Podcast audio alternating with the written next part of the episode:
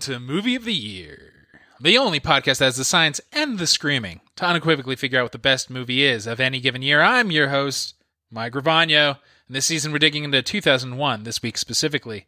Talking about David Lynch's Mulholland Drive.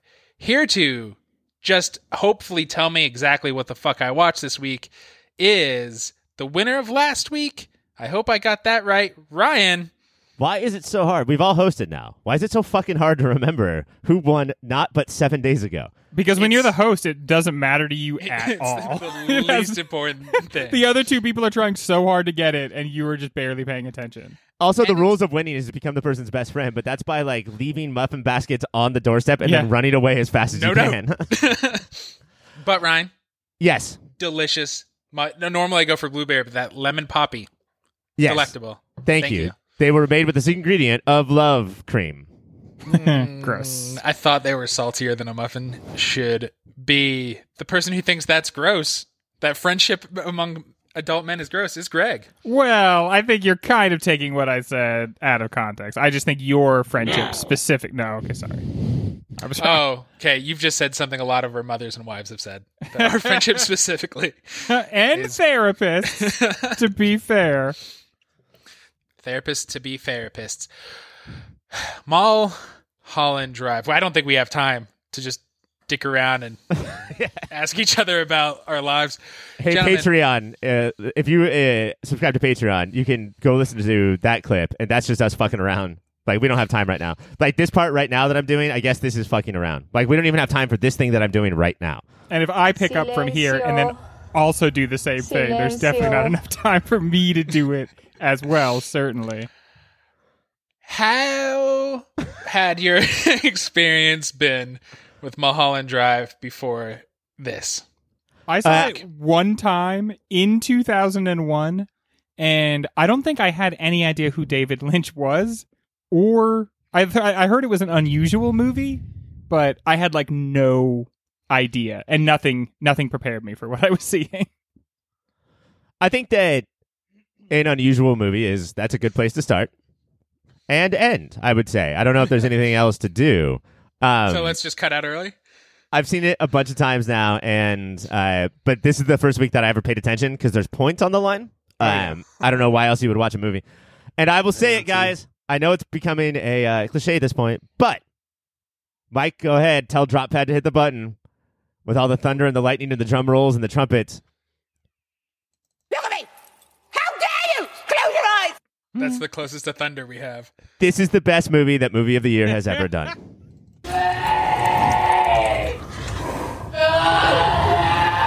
Eh, I think Mi- that's drop pad agreeing. Mike, did you tell Drop Pad that we don't have time to fuck around, or what's going on right now? Uh, I, I tried, but no is what drop pad had to say to me. The best movie, Greg. How do you feel about that statement? Too bold? Not bold enough? I, you know, to be honest, I don't know if I think it's the best movie that, that we've ever seen uh, for the show, but it is. It feels like there's a chance it's going to the top of the leaderboard for 2001, and I would say it's certainly in contention. Um, it's always a little more clear at the end of the the, the, the episode where we talk about the movie, uh, just exactly how excited we are by it. But I think there's certainly it has the markers of a of a movie that does very well in our show, which is it's hard to understand. I feel like I could watch it again right now and get things that I didn't get before. I feel like sure. there's questions that are brought up that are never like fully answered in a way that just seeing the movie a couple times can like provide you with the the answers. One thing I resisted doing very very strongly, although I wanted to do it, was um I really wanted to like look up what people said about the, this movie or like how people have parsed its meaning.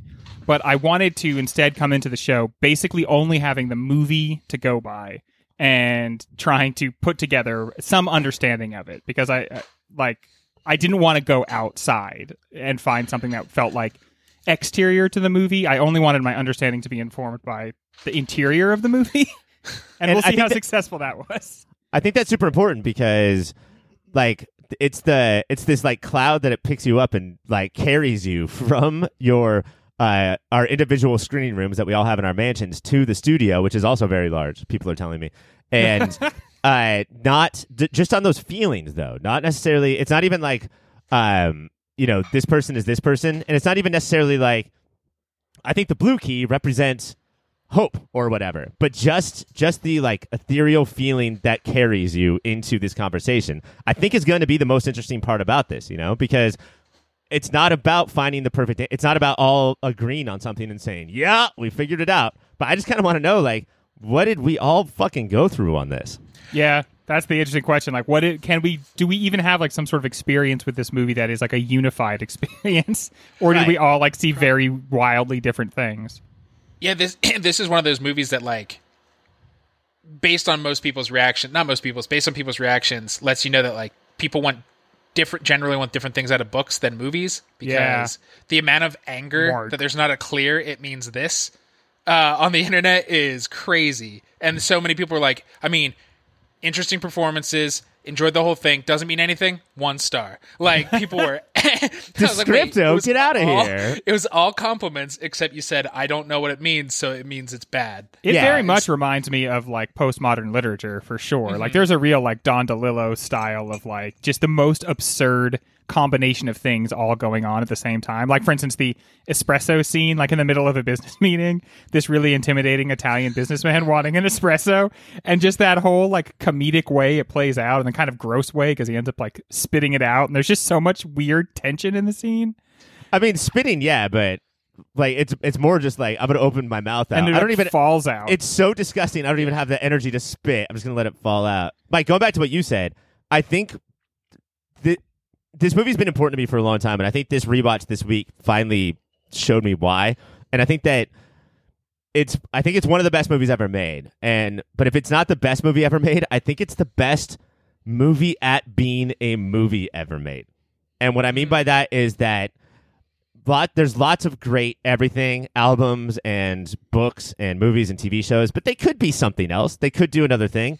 This is the thing that utilizes what it means to be a movie better than anything I have ever seen in my life. If you if you read the book, let's uh, pick something that totally at random, uh, like The Wizard of Oz or some Frank Baum book, then maybe you don't need to see the movie, right? Like you got you got most of what you needed to.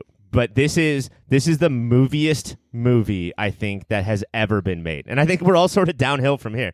I, I think that like this might be in this particular way the pinnacle of filmmaking. I wish I could give points in this segment. Yo, you're the host, bro. you can literally get I- points. Ryan, did did it bother you at all though that the whole thing was recorded? Ryan. Well, Do you mean great like they filmed it? Yeah, the whole the whole thing was recorded.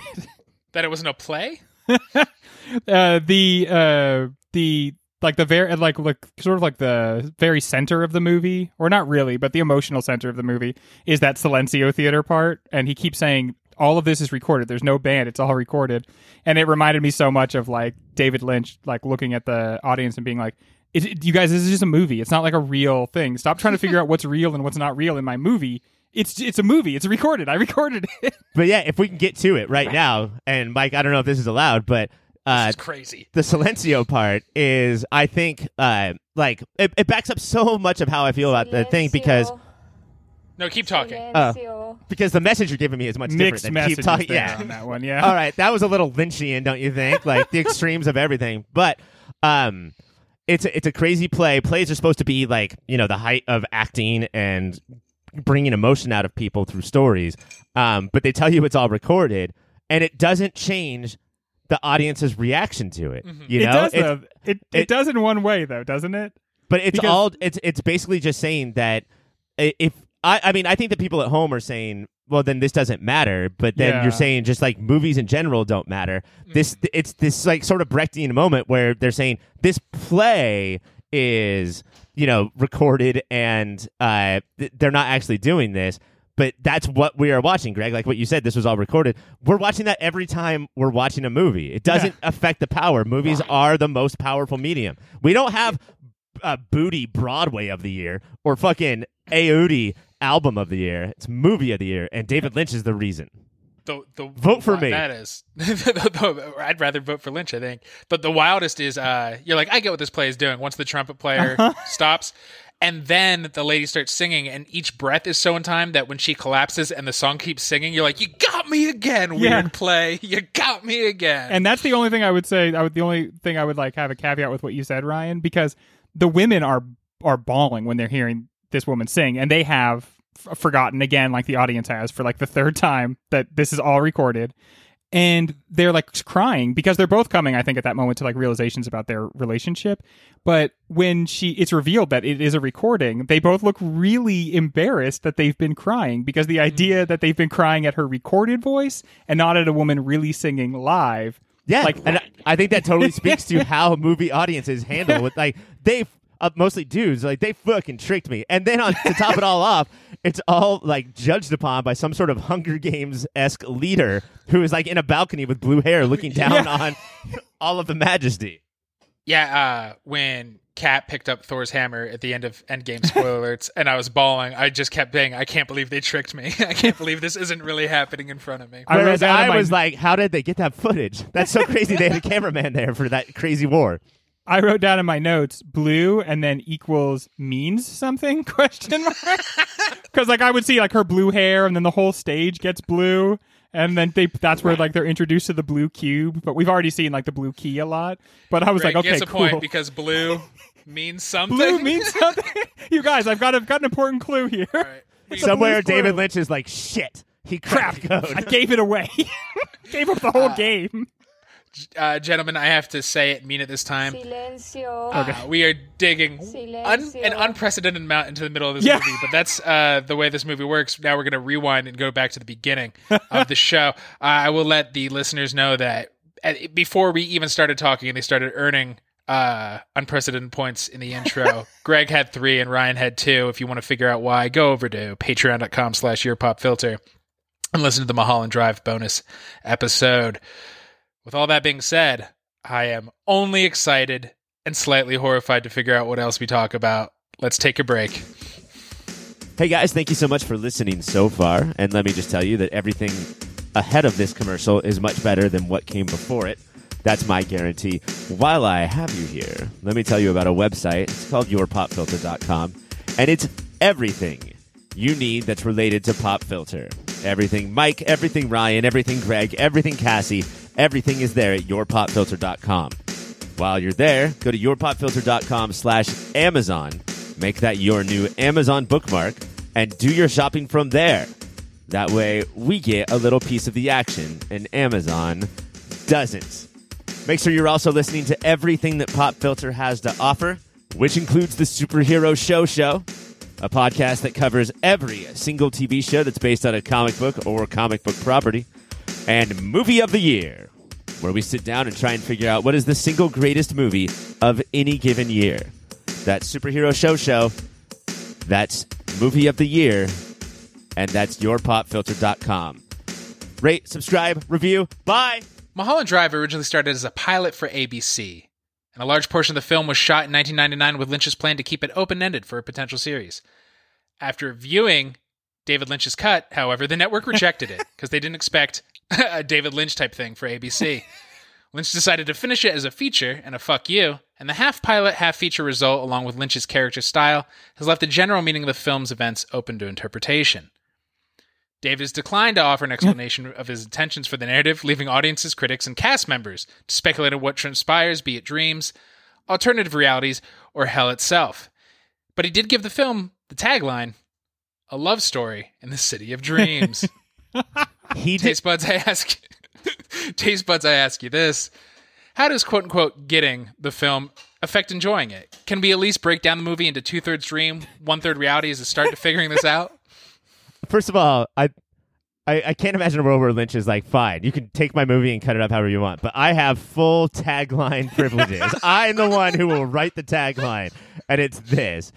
Uh, second of all, It's the funniest joke he's ever written. the uh, is it funnier than um, having Naomi Watts ask uh, Rita, Camilla, Gil- Gilda, whoever, uh, have you ever done this before? And her as an amnesiac Yeah. being like, I don't know. Okay, is it funnier than when Naomi Watts disappears and Camilla turns around and goes, Right. Donde está? But I also now Is it funnier like, than put having this- Billy Ray Cyrus being the guy that your wife is cheating on you with? Uh, Mike, now I have this picture of ABC executives, like, because the story goes that uh, the executive put it on in the background while he was like filling out paperwork or like signing his name, And then at the end, he was like, I don't like it. But instead, because it's ABC, it's like, uh, look, we have a spot in between Sabrina and Boy Meets World on TGIF. David Lynch, what would what do you think could go there? I've heard his name. I'm not familiar with his work, but I know it's great. Let's let's see what it'll bring. That us. was my experience of, of this movie, by the way. I was vaguely aware that I'd heard the name David Lynch. I've never seen Dune. I've never seen Blue Velvet. Dune? I've never seen. Have you even heard of Dune, Greg? I have heard of Dune. Yeah, I've I like I've never I, I love the book, but I've just like never for whatever reason been interested in his version of it. Now I kind of am because this movie is so It's- good. You should check it out. It's real bad. Yeah, If you've ever wanted to see Captain Picard run into a full war holding a bulldog, I mean, check out this movie. yeah. I feel like it's like a different a different side of Dune than what I'm actually into. But I had like no awareness of who this guy was or what he did, and the movie does a really good job of like taking you from novitiate of David Lynch to like what the experience is. I think at least. I think I got the full experience from this. Well, yeah, I mean, it, it, I think it does hold your hand until you don't realize that, you know, uh, it's let go of your hand. Yeah. And I think that's sort of perfect with this kind of movie is that, you know, okay, there was a, you know, assassination attempt and now we're sort of in a friendship story and this is all about Hollywood and now they're falling in love. And I think that's all very purposeful. So the, the creepiness sort of sneaks in Yeah. and really doesn't come in like into full play, with the exception of a couple of people behind a couple of dumpsters. Doesn't come into full play until, you know, like the last 45 minutes or so. And Yeah. I think that's very purposeful. And I think the, that- the, the first two hours is like it's like a movie. Like we get to watch Yeah. like a Hollywood movie. I think the idea also, I think a lot of times when we see a movie that is challenging like this, challenging to understand exactly what's going on, we reach for like what one reality explains why this movie is like this. Is it hell? Because then hmm. I understand. Is it is it a dream? Because then I understand. But I think this movie is a little bit like a cubist painting in that like it can only be understood as having multiple perspectives at all times. And so you can't ever say it's just one thing because it's both a dream and hell and reality and a movie and a look at culture all at the same time. It's not just one thing ever. It's never being just one thing. And I think that makes uh, to suggest that like you're really searching for the answer. I think makes David Lynch yawn. You know, like he is just he's fully out there saying, "I." There isn't one thing, and you should watch it. And then, how about you tell me what you think? I mean, it's a movie about the perils of trying to find one answer, isn't it? It's about the perils of how we know there if there's something evil behind the building, we have to go there and find it. If there's a if there's a, a key, we have to find the lock. And, all And the thing that dooms the relationship, that basically dooms the reality that we know in the beginning, is when Right. we're given that typical Hollywood plot line of the two girls saying, "We have a mystery to solve," Yeah. you know, and then they they jump in the mystery machine and then they go figure it out, and that all unravels. But I think Lynch is like tricking us into saying like, "Oh, I guess this is what you want. It's not what you're gonna get, but this is what you want." Is this like watching two teen detectives f- solve crimes and fall in love?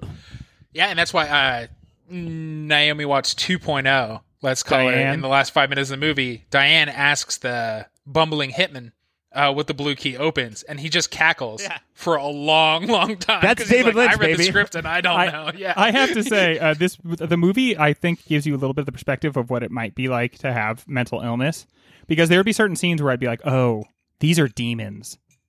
like I don't understand. Like that, that to me, that hitman kind of seems a little bit like a demon. His buddy that he assassinates seems like literally a cartoon weasel. That guy like would be played by a cartoon weasel. that uh, that human is played by Cartoon Weasel.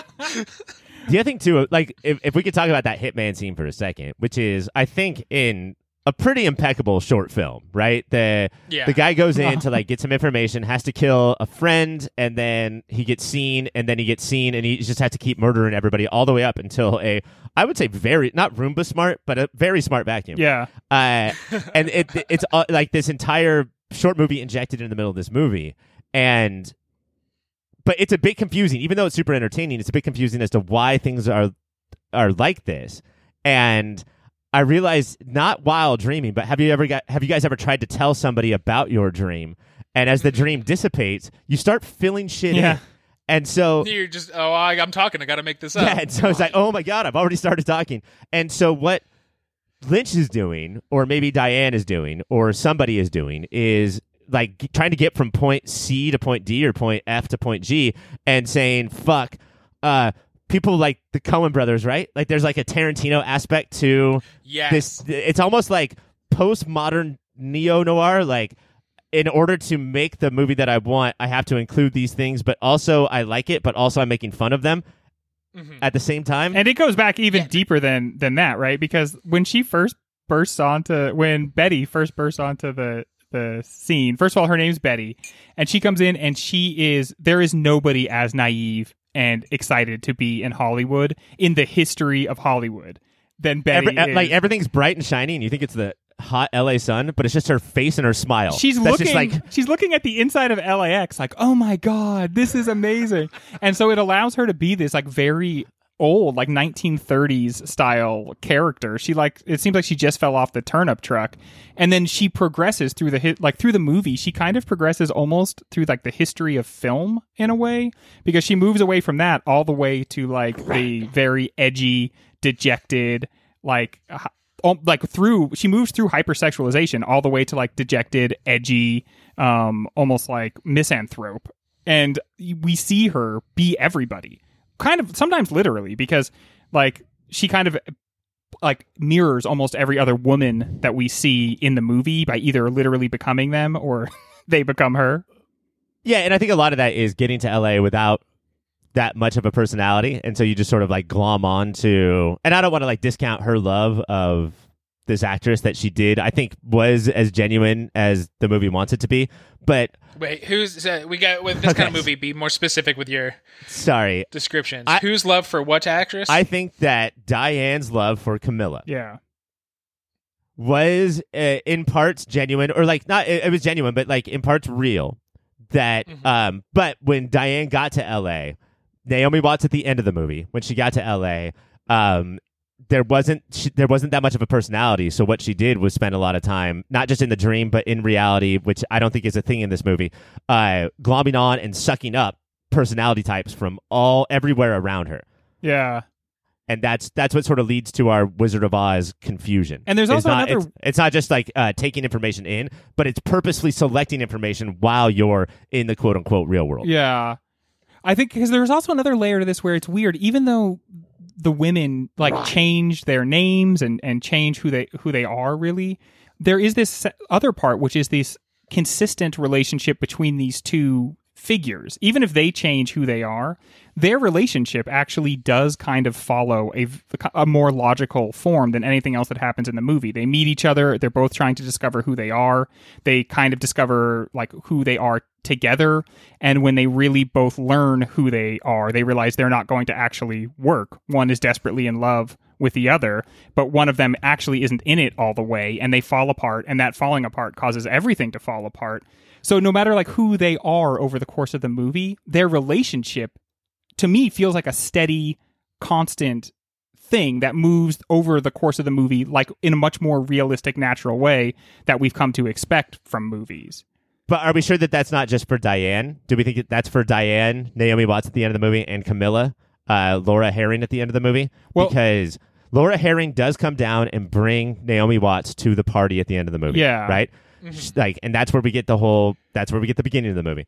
But when when Laura Harring is around Justin Theroux, it seems like they've been together for at least a long time. It, it doesn't seem like Laura Harring is necessarily, necessarily being like this bitch who wants to jilt Naomi Watts No, as I- much as I think it's because time is really fucky here. I think that I think that when we go I think that when we go through the blue cube and their relation who they are changes, I think we move through the, a lot of time in their relationship. So I think their relationship had a phase where they were together, these two women, and then there is a and then there is a phase where she is with this director.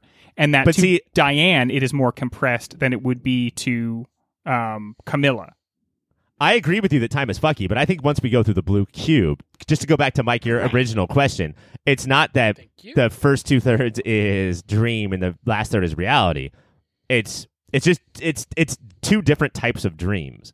Because when we go through the blue cube, time is funky, not just in that we or fucky, sorry, that we go through time and a lot of time passes, but time breaks. Like time Yeah. cracks and nothing mm-hmm. is chronological anymore. And I did not notice this until the last time. Uh, that I watched it this week, but it's the fucking ashtray. The ashtray in the last third of the movie that I think Diane's other lover, right? The neighbor Mhm. who comes over to get her shit takes the ashtray and then the ashtray's there. Yeah. And there's a lot of editing and stuff that also cracks time open, but it's all a dream. It's just one is the Hollywood movie, like brightly lit nightmare, and the other is the realistic remember dream. remember when she right after uh right after right. After her other girlfriend leaves um and talks about the ashtray. The neighbor who switched apartments. yeah denise i think her name is or something like that. Um wi- right after she leaves um you see what's her name? You see now diane go to the kitchen and she looks and she has this really crazy look on her face and she sees camilla. I think Ryan, as you pointed out, I think that that's dislocated in time from where it really is. I think she's so distraught there because she's already like ordered or the murder of Camilla has already taken place.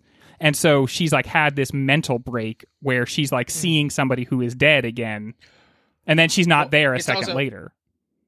The time is fucky because we see Betty, who later will become Diane, and Rita, who later will become Camilla, uh, see dead Diane, who doesn't shoot herself to the end of the movie. They find her dead body in the middle of the movie, and she's rotted, and you can't recognize that that is also Naomi Watts. right.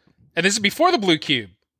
Yeah. this is pr- this is pretty cute. But uh, Greg, that coffee making scene that you're talking about in the kitchen, like I think that's I think it's kind of the most important besides Club Silencio, which is incredible, but the most important part of the movie, which is because instead of using like um you know little people in chairs that control Hollywood and uh all of this crazy shit that sort of makes the first two thirds seem dreamlike that part right there that's why that's part of what made me think that this is the movie that's best at being a movie of all time is because david lynch understands movie making so much that he knows the language that we have subconsciously in our brains and when naomi watts looks over and there's camilla and then it goes back to naomi watts and then she looks again and then there's naomi watts Yeah. that's more upsetting than anything Yeah. else in the movie like everything we've ever learned about filming and editing has now just broken in our brain and that's the thing that like it, it there's there is two separate parts but it's that kind of shit that doesn't make me think that the second part is reality that it's just a different type of dream Well, it's, yeah, and I think that there's the dude who's in Mad Men, who I always call Jimmy Pardo, who's not Jimmy Pardo. uh, patrick Big eyebrows. fleischer or something Patrick Fleischer, who yeah, who uh, who introduces us to the Mud Gremlin, and there's the Mud Gremlin, like there's the, the cowboy. These are the, the the little hints that like there is no such thing as reality because these people wouldn't exist throughout all of it. and in true lynchian fashion like the person behind the dumpster is crazy but the cowboy freaks me out way more than anything else like Oh, what is yeah. that Yeah. person doing Because that, I mean, to me, that he seems like a, a pretty close analog to like God, um, and that and studio heads Yeah, well, that's the thing. I mean, ultimately, the reason why it is not, I think, uh, very good to just attach a different reality to whatever reality the movie supplies is that cowboy is not just God, but he kind of is God, and he's not just like someone with a, an astronomical amount of money, but he kind of is that too, because those two things Right. are functionally on Earth the same. Like, if you know really ultra rich people, which I've only come across a couple of uh, in my life, you are allowed to be so particular because like you have so much money that you're allowed to like be a cowboy. You are allowed to like like talk to people in the way that he does.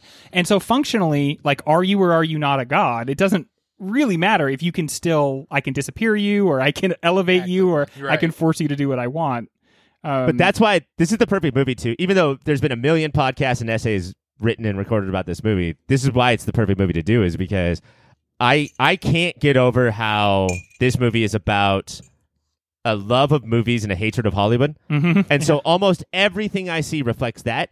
But that's that's totally that could be totally different from how you guys might just see it as like uh you know like a jilted romance, you know, and then everything ties into that and that's the perfect part about like getting it versus not getting it is we're not going to argue here. We're just going to share our experiences.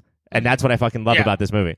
I think Arguing would be foolish. Silencio. I I'll say We this one could- last thing. Silencio. I think ultimately this is a movie about being in search of a girl. Everyone in this movie is in search of a girl, and I That's the think, girl? and I think that um, it's like uh, culturally that is what we're doing, and it's bad for like the girl because we shift her through this position, And like in that in that big uh, audition, they keep saying they're looking for a girl, and you get this sense that like they've like Godot style been doing these auditions and like run through getting ready for this show for like eternity.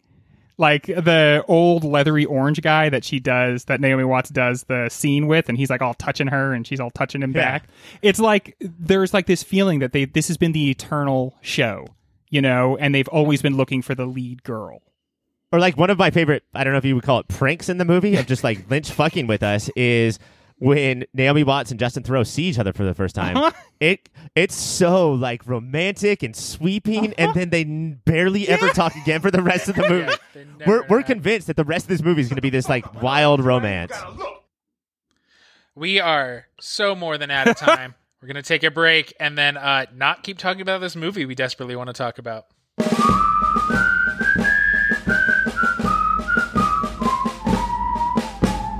Mount Rushmore. It is time for Mount Rushmore. Not time to talk about this movie. No, we're going to talk about Uh-uh. 2001 Zoomed Out. As we all know, Mount Rushmore is a monument that only the worst presidents give speeches right in front of.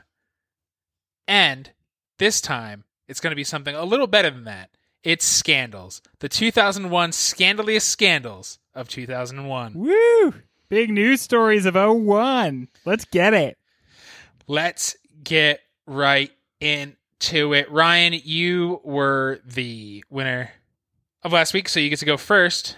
What do you think is the most iconic scandal of 2001? So I had to look up the definition of scandal before I did this. Um, Is it just the log line from Kerry Washington show? yeah, it says show on uh, ABC. Okay, Um, yeah. I think I've heard Drive. that before. An action or event regarded as morally or legally wrong and causing general public outrage. So, General public outrage. typically, I think of it as like something as a tabloid fodder, Mm-hmm. but um, according to that definition, I think that 9/11 was a big deal in 2001, and it it fills the definition of scandal. And I'm so, uh, what um this is probably like a stupid question. What um what's 9/11? Uh, sorry, 9/11 is short for uh, if you're on the inside, uh, Reno 911. That's what I call it, and Okay. it got canceled this year, and that was a terrible tabloid scandal. Scandal. I think uh, there's a lot of aspects. I, I just, as the participants, just because Ryan mentioned 9/11, the umbrella doesn't mean you can't dig into some stuff. But uh, there's questions. All I'm saying is there's questions that are scandalous that have come out since. So yes, 9/11 deserves to be right up on that mountain. Big Uh, old scandal. I also, it's I think it's crazy that we haven't really talked about it that much, but I think that's because we're not doing 2002 or Yeah. 2003. You know, once we do those two years, everything we talk about is going to be like, oh, I see what this movie's doing. Because even the movies that came out in 2001 that came out after September 11th was already a really short group. Even those ones, you know, they were like if they had been edited like Yeah. after 2011, there were after 9/11. So you know, we didn't really have a lot of content dealing with it just yet. But I think, I mean, one of the times I think we brought it up was for Lord of the Rings. Not that it was about 9 11, but its popularity could be because we just wanted to go see good guys kill bad guys. Mm-hmm. And we A- wouldn't a see pure that for two years later, but yeah. And then you know the the second one is called The Two Towers. yeah, oh, there is that. That, yeah, that was that's crazy. That's crazy that they predicted it that long ago. any any movie that came out in 2001 that you're like, oh, this is d- directly talking about 9/11. Look at those producers because they maybe had a hand in also producing the greatest attack on American soil. Hey, Greg, Yeah, Ryan. you and I have known for a long time all of Mike's conspiracy theories about um, Uh-huh. 9/11, but is this the first time the audience is finding out? This is getting yeah, it's coming out. It's all coming to the fore. I thought this was our dirty little secret. All I'm saying is Yeah. Building Seven is still on the table. Greg, you are up. Okay. Uh wow. So it's like kind of a zany year, right? Um sort of goofy goofy things going on. Uh in 2001, Enron went bankrupt. Um I think it's hard for us to fully wrap our minds around what a big company this was. Um it's not exactly like if Apple went bankrupt, but it's kind of analogous. I mean, this took down a host of other companies as well, but the sort of executive um the executive group uh, in Enron was considered like they called themselves the smartest people in the room. and they were considered like next. They called level. themselves that? Yeah, yeah. Uh, I thought that was just the documentary. Oh my goodness. so um, the fact that such a big company that was supposed to be run so effectively could go out and look absolutely destroyed so many different lives. I think honestly, if if 2001 hadn't had other major news items, um, Like what? well, Ryan just told me about this thing with uh, apparently in New York, which is just that sounds awful. Um, so and the Enron. ti- the ties to Scientology, right? The author of Dianetics L. Ron Hubbard. Like, there's this goes all the way, baby, all the way to Building the way Seven. To the where uh, jet fuel does not melt steel. Uh, yeah, I think Enron has to has to be right up on this tippy top. Uh, we have to put heads up, guys, because it's uh it's a Mount Rushmore. So I'm gonna do. I think I'm gonna do Bush's face after somebody whispered into his ear for the first head. Mhm. Do you guys want to do Osama bin Laden? just the, like the slacked. Can we do like a half and half? So half Bush is Uh-oh. slack jawed, like, and I, I do think uh, there you can almost say nothing good about that guy, but that is a moment that he didn't instantly recover in front of children. I'm going to give him a pass on that one. uh, but yeah, so half Bush's slack jawed face finding out 9/11 happened, and the other half is like Osama twirling his mustache because 9/11 just happened. All right, worst customer at a restaurant. You want me to fucking? You want me to split your order up this way? Uh, and then I'm, his name's Kenneth Lay, right? Ken Run. That's that's the main guy's head for the for the Enron thing. Mhm. Yeah. Wait, is is he going on the mountain? Yeah. Okay.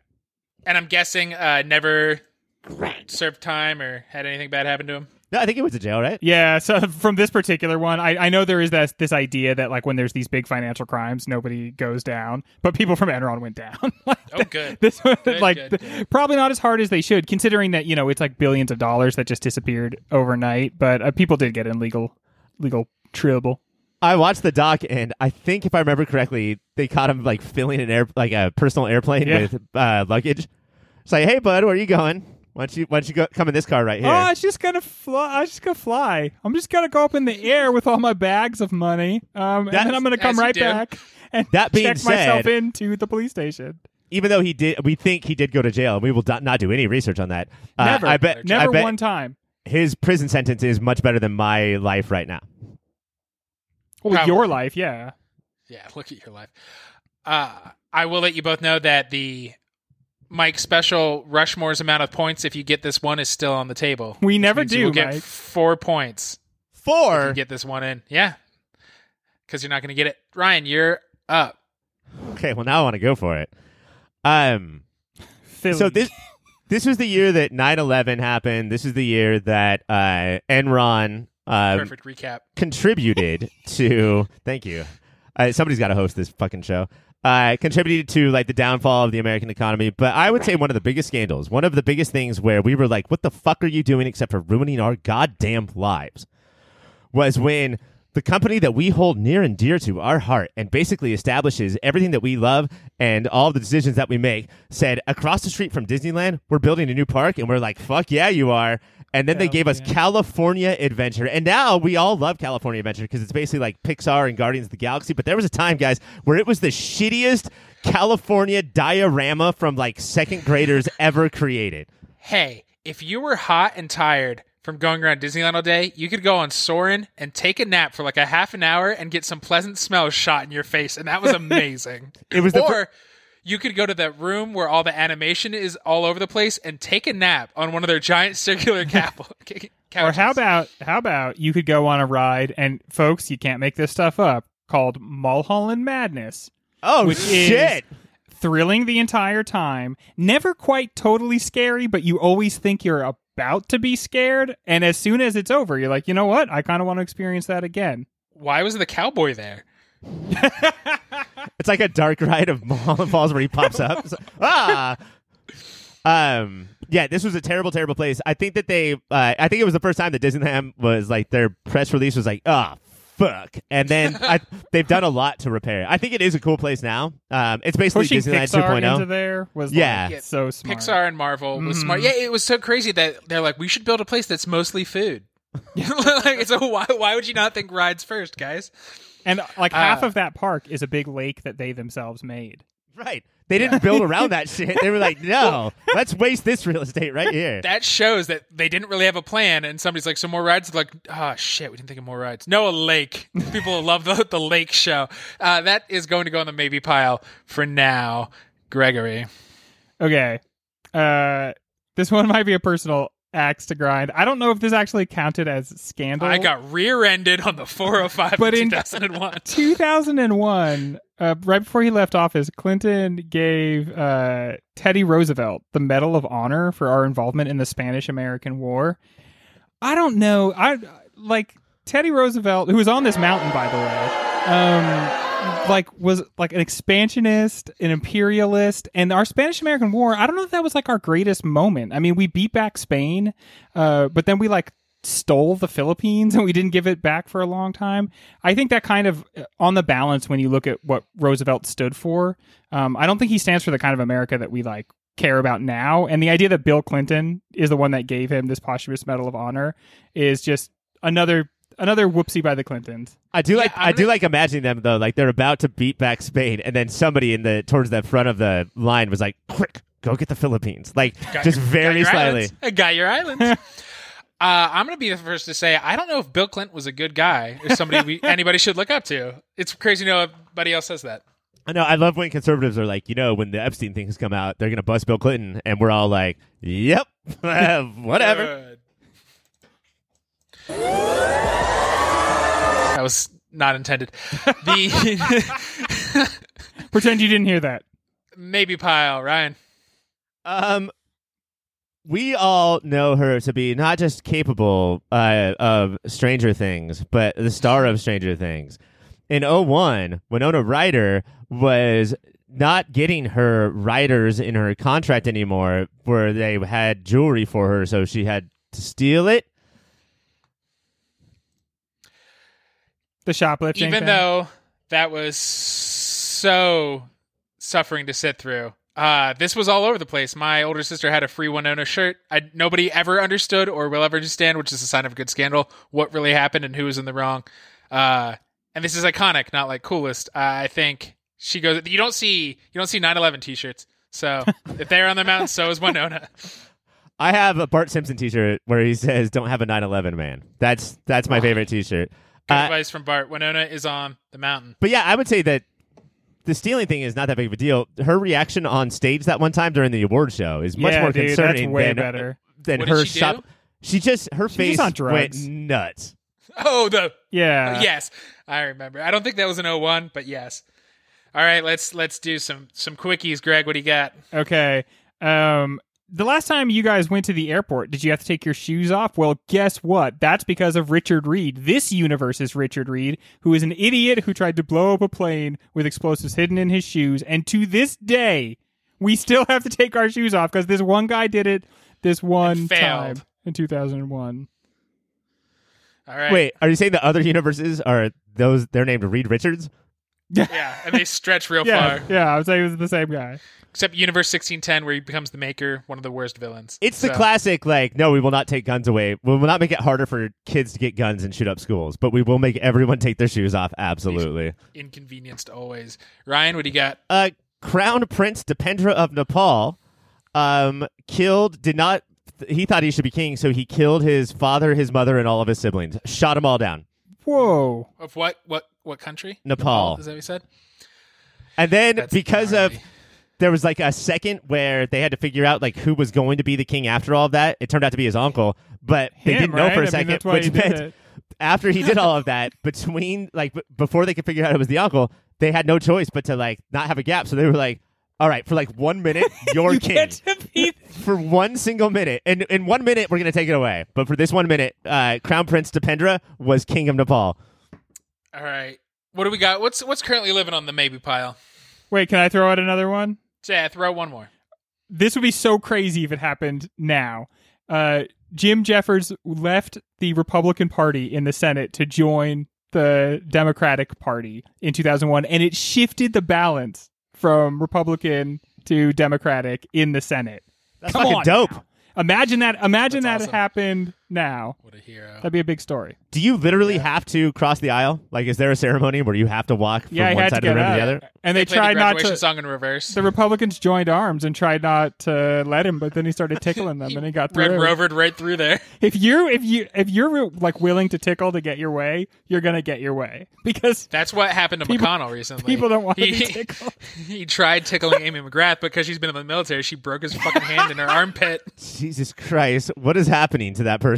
That's just like Black Hands from freaking or Cold Hands or whatever from Game of Thrones. Like, Yeah. d- he's dead, right? They're rotting. Yeah. they are rotting in front of us. If this was happening to Democrats, I swear Republicans would be like, "This is a sign that they're evil and they're rotting." My favorite Yeah, part about the, my favorite part about the hands is that there's two random band-aids put on there. Yeah. like that's gonna that's gonna keep it. it in. Don't worry, they're flesh colored. Oh Christ! Not if that's Uh, your flesh. What's on the mountain maybe pile? Right. Also, Bush became president. That's a little controversial, you guys. The maybe Right. the maybe Said one pile. more and then did a second one right after. No, right? that was I was that was conversational. That was conversational. that was not within the bounds of what accept is acceptable as an answer. Your maybe pile is California Adventure opening. Uh, Clinton and the Spanish American War. Uh, the Crown Prince of Nepal and Jim Jeffords crossing the aisle. It's got to be just you know hometown heroes. It's California Adventures, and that should close out the mountain. Ryan, what is your Mount Rushmore 2001 scandals? Well, before that, what was the four pointer? uh, all the intelligence agencies had different information about 9-11 if they had talked at all they would have stopped it That is scandalous. Shit. All right. Your mountain is uh, bush head with half slack jawed, half what was the other one? osama bin laden twirling his mustache The second one is Kenneth Lay from Enron. The third one is R- Winona Ryder uh, twirling her mustache. And the fourth one is Mickey Mouse's roller coaster head ruining California Adventure and thinking that lakes are good. when we come back more mulholland madness Hola, Filterinos. I just wanted to interrupt real briefly and say thank you for listening. Thank you for your support. If you want to support us a little more directly, you can go to patreon.com slash yourpopfilter. There, depending on what tier you pick, $1 a month, $5 a month. If you're crazy, anything more than $5 a month, don't do that. You can get extra content. There's extra shows, extra series, uh, behind the scenes stuff. Uh, you could pay for Ryan to draw you a picture. Uh, I can write you a poem. You can get the shirts off our very own backs. All of that and so much more over at patreon.com slash your pop filter. While you're on the internet, you should check out Shady Monk. He does all the tunes you've been listening to. He's on Bandcamp, he's on Spotify, uh, SoundCloud, wherever kids get their music these days that I'm too old to know. Shady Monk lives there. Uh, you can probably follow him on Twitter and Instagram as well. That's Shady Monk. Wherever you get music, check them out. Taste buds. From Betty to Diane, from Rita to Camilla, and everybody in between, what is Lynch bringing to the conversation about identity?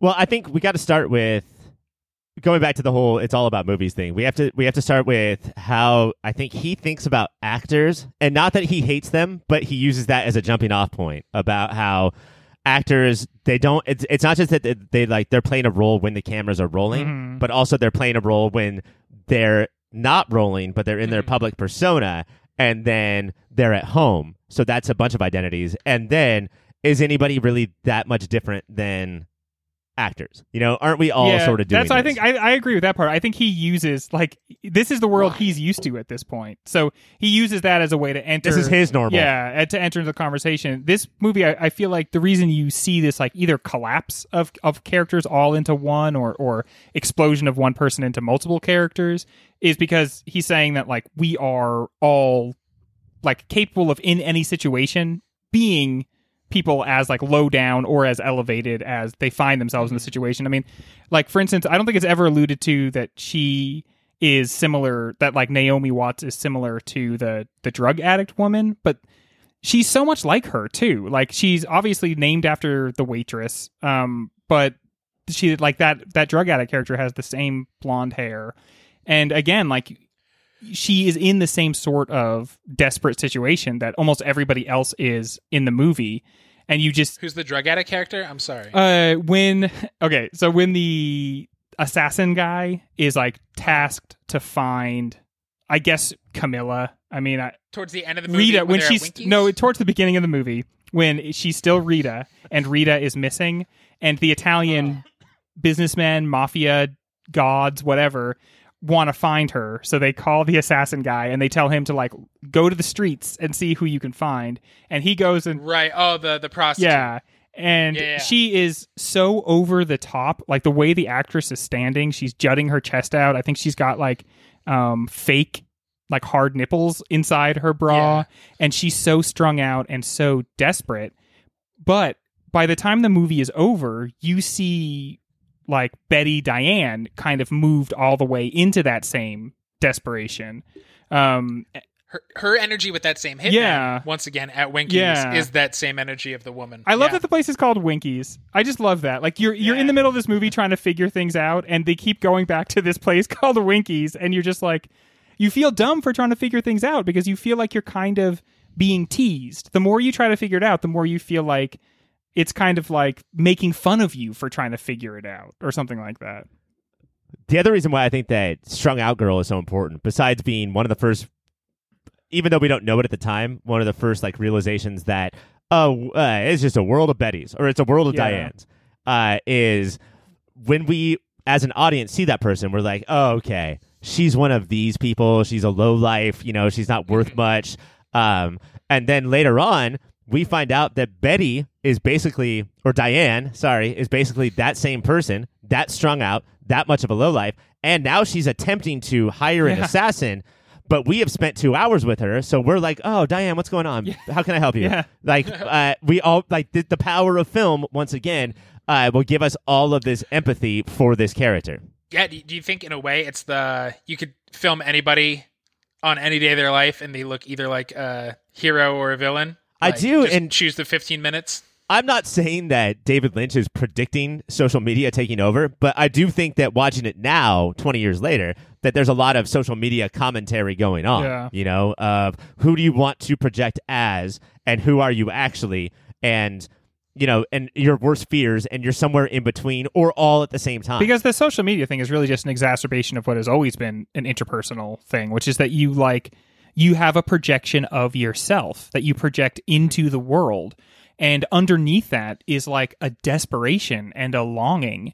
But what you project into the world often is someone who is composed and normal and can get through the day. And so your like composed normal self drags your desperate wanting self all through the mm-hmm. world. And that's so inherently creepy. And that's what this movie explores that same sort of creepiness which is it is so weird for all of us to be staring into the abyss and then still be at the bank. Like As if you're a caveman who did the caveman wedding proposal of hitting the person on the head and then dragging them by the hair all over the place. that's basically what you're doing with your real life. Yeah, life. that's- the other thing too. Uh, I don't. I like. I hesitate to take the dream like use the D word and take it literally, but in dreams, only in dreams, you if you two are in one of my dreams and you guys start talking to me and we're having a conversation. You, that's not actually you guys. Yeah. That's just parts of me screaming at me, you know? And that's where we get the whole Wizard of Oz effect of hmm. the people that were in my quote unquote real life or in my quote unquote dreams. They're all just you, baby. That's just you guys screaming at me about how But I'm fat. I think it's not intelligent. I think it might be one deeper No, that than that, us. though, Ryan. I think it might be one deeper than that, though, because here we are in reality conversing, right? But you say things to me, and I hear them and interpret them, and I create a Ryan that I'm really talking to. So even in our conversation, there's a way you can look at it where we are both alone in our conversations with each other. I only have my projection of you, and you only have your projection of me, and so it's like there's a, maybe there's that emptiness not just in dreams not just in movies but in inherent like in life you know every day because complete, uh. completely unintentionally, completely unintentionally, me just talking to you, you could you could see me coming off as like complimentary and thinking that you're handsome, or that I'm envious Thank of you, you, or that I think you're stupid. Thank you, yeah. But nope, I'm not. Nope, nope. I'm, these are no all i examples. appreciate all this ryan Uh, this is great or that I think that you're stupid, or that I think that you know, like there's a number of things that uh, I am not saying Yeah. that you are hearing. and that i put into it so then like and how much of the message is the stuff that you're saying to me and how much is it of it is the stuff that i am actually just adding to what you're saying like what am i really interacting with then is it my is it you or is it me again I want all the listeners to not think about this as they're having fake conversations with the three of us while they're listening to us talking about Mulholland Drive. I just think I just You're think fine. David Lynch. You're not that cripplingly. alone. I just think David Lynch would say at the end of the day, what reality? Like what what where do you Mm-hmm. want to retreat to that you think is a real space? Like where are you going to get to that is not a dream? That is not like it's not there. There's no Mm-hmm. you can't get away from these layers of artifice because even in Which is- ourselves we have mechanisms that create meaning and understanding that really delude us more than elucidate what's actually going on. which is why I love when people say I don't get it. And what I think a lot of times what they're saying is that I don't have the language to express how I felt about that movie, you know, because because Oh, for sure. because they think that they should come up with some like very like I don't know effusive like uh, just an inc- like all these long words to describe what they thought about And the then it'll movie. nail the But- movie to the wall absolutely. Yeah. And then I got it. I fucking got it. But in, what I think what David Lynch is saying is that you got this movie just like every other movie. This is how all movies work. You know, we're like we're throwing up this fantasy, and then you're gonna take out of it what you will, and that's why everybody watches every movie differently. I think. I think it was the Mank trailer. I think I'm going to quote a trailer right now for David Fincher's new movie Mank, where uh, somebody is saying to somebody else, uh, uh, "People are just paying." It's about uh, the guy who wrote Citizen Kane, and they're talking about the movies, and they're saying uh, people are just paying for a memory. You know, like that's all it is. Like you don't get to take anything. You don't get to take like a hammer or a car home when you pay for a movie. You're just paying for a memory, and that memory is completely different. That's just something we like. It's so much more fun if you accept that. Yeah. Don't spend the time like trying to crack it open. Spend the time like enjoying the fact that you're gonna have this memory forever. We've moved so far on just the identity then, so instead of going back, uh, let's push on forward. What are the, what are the mud gremlin and the cowboy? What role do they play here? I think I honestly it's so reductive. It's so absurd, but you just can't help it. I- that I think the the cowboy is like if not God, like a god figure. And I think the guy behind Winkies is You just refuse to say mud gremlin. I just uh, be Well, no, it's like Walking Dead. We all have to have our own Yeah. word for zombies. uh, but I don't know what to make of him. I think he is kind of like a Loki figure. I think that like he is as much a prisoner of what's going on as he is um, one of the orchestrators of like. I think he is making puzzles that entrap people. I and I And and I'm- I think that he doesn't like he himself is entrapped. He's the he's the like entrapped warden or something like that. We talked about how uh like you can tell that the first part and the second part of the movies they're they're all dreamlike because of the editing but i think a, an easier thing to go to is that they both include the person behind Yeah. the dumpster and it's almost like this reverse santa claus or you know somebody who has this snow globe Krampus. you know some yeah i guess krampus um that uh sort of gets to watch and control and i don't know i, I think it's if the cowboy is god or the studio executive which I think that's you know the same thing.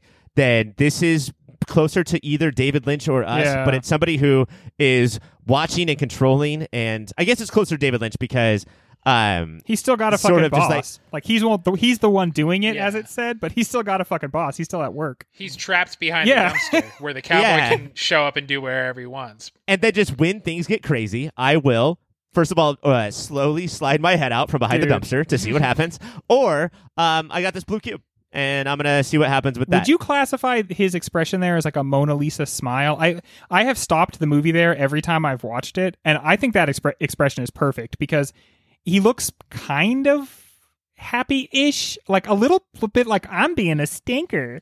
Um, he's really It's a Bugs Bunny aspect. yeah, I don't. Exa- well, I think Bugs Bunny's perfect because I think as much as he is a vehicle of destruction, I think in this he's also kind of a weirdly a vehicle of creation, right? Like he is like David Lynch. He's making everything that's happening, and so as fucked up as it is, he still has this generative property that is bringing like some newness into that corner of the world. Or it's sort. If we're led to believe that the blue cube comes from Yeah. him based on the stuff at the end, then yeah, he throws the blue cube into their world the way Lynch throws Mulholland Drive Yeah. into our world to fuck up their brain. And just to keep the box That's uh, a point. Mike. Analogy point, going, buddy. it's to keep the box analogy going. It's sort of like, uh, you know, it's Pandora, but you open it by buying the ticket to the movie. Like once you once you you sit down in the chair, now the box is open, and you're just letting all of these people do whatever they want to you, and that's what you want.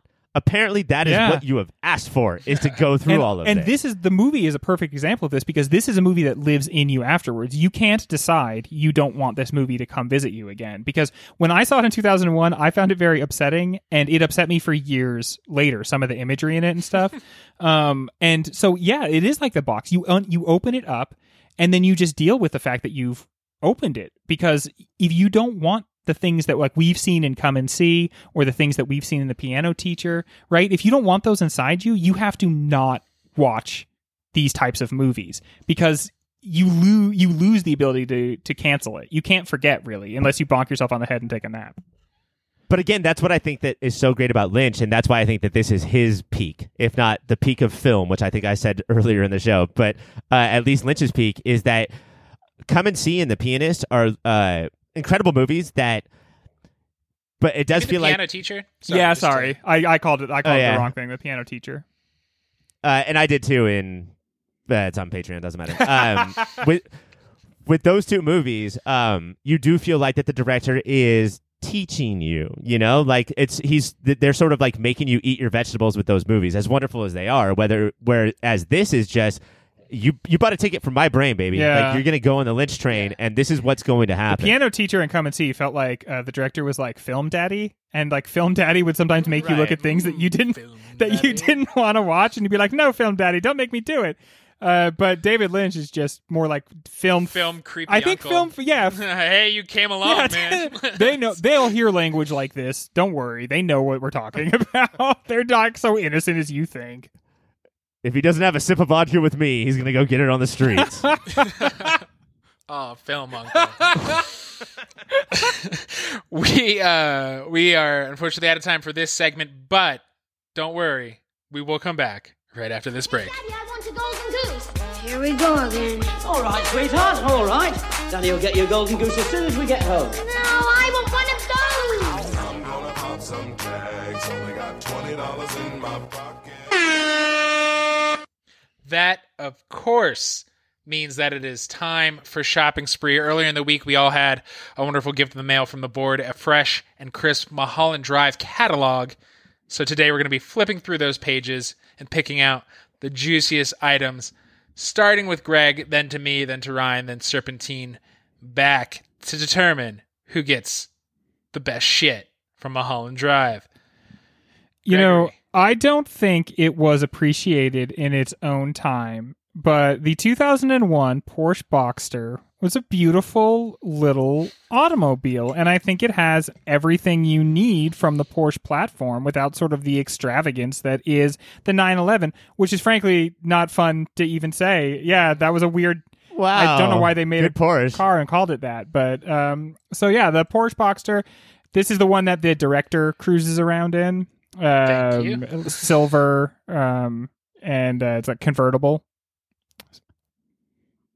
Having done a uh, shopping spree before on a or two uh, on a Moody or two before, um, the second Yeah, Justin Theroux pulled up in that Porsche Boxer, and I knew that shopping spree was going down. I was like, oh, there was a uh, That's great. Porsche came out with that right around that time that the model of car, and almost every single movie. Like between 2000 and 2005, if somebody gets a new sporty car, they get a Porsche Boxster just as like a, a part of the advertisement for it.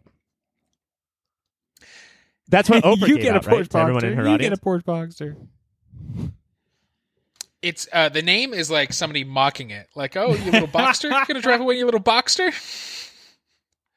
But no, I think it is what when most people think of Porsches, that's the first thought, right? Is like this era. yeah, this I think shape that um, it like it was kind of more the everyman's Porsche. It was a little bit more affordable. It wasn't so gaudy in terms of power. So it was like you could have a Porsche, but it was a little bit more approachable and a little safer. The the Porsche 911 is like a really kind of dangerous automobile. Makes sense. and then there's the new model that's just like half the Uh-huh. size. It's called the Porsche. Uh-huh.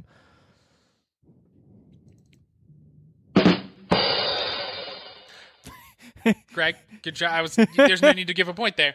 Uh, so uh, I will go, and I'm going to get uh, the magical and or cursed, but definitely powerful blue box. This is the this is the oh, true overall first pick, right? yeah, it's crazy that the reality controlling item was left No, this I late think in the game. The blue cube. Uh, uh, this is a trap, Mike.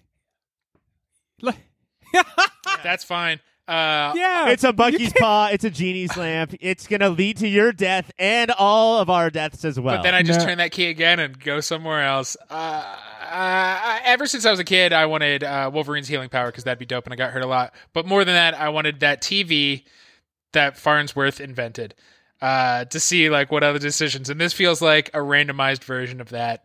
So I. So your want understanding of the blue cube is that you just go into another dimension when you go through it. A new galaxy. another dimension. another dimension. Another dimension. Uh, another dimension. Uh, for right now, that's what I think about it. Tomorrow, I will think something different about it because either I will keep thinking about the movie or I will have gone through the cube. Uh, that yeah, because you're risking a- Remorse, like bro. you're based on that assumption. You are risking quite a bit. Eh, I've seen 2020. I've seen this world. Also, if somebody's gonna have the blue cube, it's Mike who hangs out behind dumpsters and whose look and smell is roughly that of the. Did you, do you guys know that was a woman, by the way? The mud behind the gremlin. dumpster? The mud. Gr- I'm not gonna say it. Why? I'm not gonna make this work. No. Mud Not- gremlin's never gonna work. Stop trying to make mud gremlin. It's not going to happen. I am. Surp- I, I did not know that it was a woman, and I guess that there's no reason to assume that it is a guy just because the the one dude says it is. Yeah, he doesn't fucking know. It's a thing that scared him behind Well- a dumpster once. I guess the character is a guy based on all the information that we have of that one person saying it's a guy, but it's played by a woman. Ryan. I uh, I'm glad the blue cube is gone because I obviously wanted it, but uh, obviously could not have control of it, and I don't want to be the person to doom the world. That will be Mike. Uh, so I have no choice but to take something that I've always wanted since I was a little kid. Uh, the Black Book of Hollywood phone numbers and addresses, and I'm not sure exactly what I'm going to do with them. Uh, I would yeah, like what is anybody murder going somebody do just with to get this? this? The movie's not pretty clear on this score. Well, in like in in social Yeah. context, Little Black Book is your dating. So this is just your Rolodex and how, for how dates. near to or... the Holly Fleischer thing was this? Because also like little that was like a big signifier Yeah, it's for probably- a while. Little Black Book because her Little Black Book was supposed to like make a lot of you know reveal that a lot of like celebrities had visited her brothel. The way that I look at it is like one of those uh, maps that you like the Uh-huh. Hollywood star Stars. maps that you get. But this is w- a way better version of it, where I could like go to their address and then call them, and then when they answer, I just hang up real quick and then giggle. And Jason Segel's like, "What again?" so in the first round, d- right? This is how this works. Board. I'm looking at the board. Yes. Uh, the first round, Greg has the Porster box. I have the blue Yep. box, and Ryan has the black box. Uh, and it looks like is getting the obvious first choice. I get the point. So for I guess that. our thing here Thank now is we have to keep him from getting the blue key, right? Okay. But if we don't, he's The first no, he he the can't do first anything time I watched it, that blue I key. was like, okay, Betty puts the puts her, the key in the cube, and then she gets sucked into it, and then uh, Rita gets sucked in after that. But Rita takes the key, and then where where does Betty go? Does she just disappear? She But like, does she Diane. get sucked into the cube? I mean, because when the next time we see the cube, it's it's closed again, and the key hasn't been in it. Yeah, Yeah, it's sorry. I think you're rules. literalizing. I too think this is exactly the kind of thing I'm not supposed to do. Yeah, David Lynch is very annoyed right now, and he doesn't know why. Mike hit the mute button. Hmm? Ryan, Um, so the blue cube is gone, and so is the Hollywood Black Book, and I don't care about Porsches, and so the first round really took all of the wind out of my sails, and so the the part of the movie I guess that I envy the most after that is that Justin Theroux gets upset at that Billy Ray Cyrus is fucking his wife, and so grabs the jewelry box, and then from out of nowhere. Pulls out a giant can of neon pink paint, and I, w- I his just want to the rest of my. I want to have a pink uh, can of pink paint handy for any time that I need to pour some pink on something. So I, it's not just ha- one can of paint. I want the ability to just grab it from wherever it is and then pour it on shit. and it's such a, Yeah. a hot pink. Like it's it's a really sharp color. I think Yes. th- this is a very like it. interesting like gendered response. We don't often see the portrayal of a man catches his wife cheating on him and then he destroys her property. Uh, I, I thought that was a very interesting sort of reversal, and the fact that he targets her Yeah. jewelry and then does it with pink paint. I thought like that that was a pretty interesting, you know, moment. And it's almost like uh, requested by divorce lawyers. Like, Yeah. now, go ahead, fight for the jewelry. You know, instead Yeah. of like like uh, threatening violence to her or the dude, yeah, just pour some shit on jewelry. Well, yeah, the whole movie is here's a guy who should be, and we've been told is in power, and the whole movie's saying, no, he's Yeah. fucking not. uh, there is a like an artistic fashion company that was at least around in the mid aughts that has to direct from this. That if you ordered their anything online, you would get a in a paint bucket mailed to you, That's and it'd so be a bright pink like leaking down. And I did not realize until now that it has to be a Mulholland Drive. Check them out; they're hips and hair if they're still around.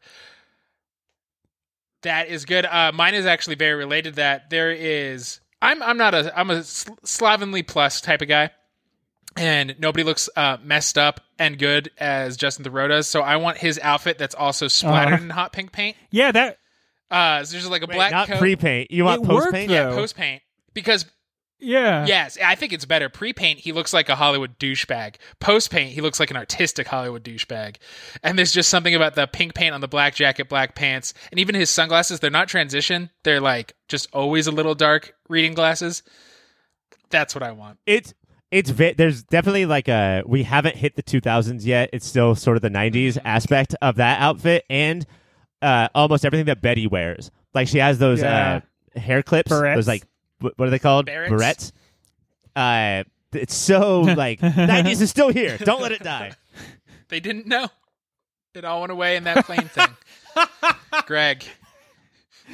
Um, okay, so as the resident car guy, I am going to have Another to say that the way this movie shoots limos reminds me of the way I thought of limos as a kid.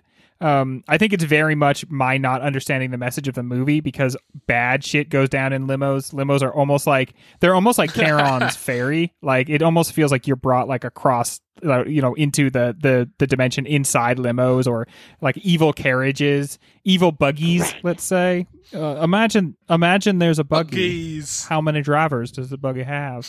Um, so although I don't think it's in keeping with the message of the movie, I just love a limo. I could. That's how you can tell I've never had. I've never actually had money. Is I'm just blown away by a limo. It's it's Yes, basically like a moving strip club, and it's not just because strippers are often in limos, but just the whole feeling It's of being in a limo is similar to that of a strip club. Of just like, You know, sugar and is- glitter is going to be in there. It's going to take. I guess I'm having Yeah, you feel- fun, right? If I drink enough, I will You stop feel like feeling you bad have to about be being in the here. limo so hard. you know, you're like, yeah, I'm in here. I'm in the limo. Also, also, is this is this complimentary? Yes, it is for seventeen dollars. Oh, okay. Thanks, strip club and limo. Okay, for that round, we have hot pink can of paint for Ryan, hot pink can of paint splattered black leather clothes for Mike, and limo for Greg. And uh, I'm looking at the board. It has to wins that one for the hot pink can of paint. Greg, All right. third round, first Um, pick. I think this is a very classy look, and I'm not sure how you would get it. But uh, this is like a Brentwood Beverly Hills style thing. Those branches, the branches on the front The of a cowboy? house, you just have like a like a plant that grows up on the front of it. That looks so cool. I wish I had that. Like it. Does a plant like arc in front of the There's door? in her is- uh, her aunt's house. Like the front of it has like all these brown like vines up the the the front of it. Oh, yeah. okay, yeah, yeah, yeah. I always thought of that as like being a way that LA is trying to trick people that they're like classy East Coast houses. Mm-hmm. Isn't that mostly an East I Coast think thing? so. that, like, yeah, LA like adopted? I like, but I I only see it around here in that area, and I don't even know what I mean by that area, but I think of it as being like. Yeah, What do you mean by because you know we're area? like down in we're down in Orange County, so L.A. to me, I'm like, oh yeah, Hollywood's around there, and uh, there's like a Beverly Hills area around there, and Brentwood is a thing. But it feels like very rich and nice. Inglewood. I think it would go with my Porsche and limo if I had some cool vines. Yeah, yeah you're definitely cultivating of the rich, and perhaps even if there's time, famous. I. You guys are letting me do this. This is not my fault. This is your fault. I'm getting that Oh, blue key. I'm getting the full set. I control Fumbalaya. Uh, reality. Fumblerooski. Who knows? I will say, Greg, I have seen Mike try to put a key into a thing, and it's it's a ton. Yeah, and this is like of- three It takes a long time. That was pre-core, Ryan. Because of quarantine, I now know how to pick locks. True story. So I could do it certainly with a key. and Ryan, it is your turn. Do I get one more or two more here? Uh, two more. Let's let's but let's make these ones quicker. All right. So I'm going to take one of the most important uh, things from the movie. I'm going to take that poster of Rita Hayworth from the movie Gilda. Uh, one, it's a good poster. It's nicely framed. It's a good movie. I, I like framed posters. I I will put that poster on my wall. But also, I love how the movie is gesturing back to old movies by having that character literally look into the mirror and say, "Oh yeah, old movie, let's be like that old movie." So every time I look at it, I'll be like, "I like Gilda. I also like Mulholland also, Drive does she for dress doing what exactly it's doing like right that now." when she comes to get Diane on Mulholland Drive? She comes to take her up to the party. Is she dressed exactly like the Rita Hayworth poster there? That's so cool, dude. Yeah, I think it's close. So in that round, Greg got branches, I got a rowdy controlling key, and Ryan got that sweet poster. Takes the point down. Ryan, your last pick. Uh, my last pick is look, I don't want to be rude at dinner parties, okay? I'm trying not to be, but most stuff that people make is disgusting. And I don't have a way to deal with it. So what I want is that coffee napkin where I just put it in front of my face and I just let whatever gross shit is in my mouth fall into the napkin and have it have it be handled. Okay, uh, whether it's coffee or some other fucking disgusting liquid, or maybe even a disgusting solid, I want it out of my mouth and into this napkin, and then ha- I want like the napkin has the power to have somebody come and uh, run and take it away from me. Get it out of here. I don't want to put that Mike, napkin in my pocket. Uh, I just want objection, it taken away. strike. Uh, this is mostly going to fall on us. This thing, like with him doing this in the napkin. So I think we have to veto this. Yeah. Uh, just just strike it right away. I, I understand, and I would love to because it's gross, but we can't veto just because we Is don't that- like it. is that- we're not? Ryan, House of uh, Representatives. objection, move to strike what Mike just said.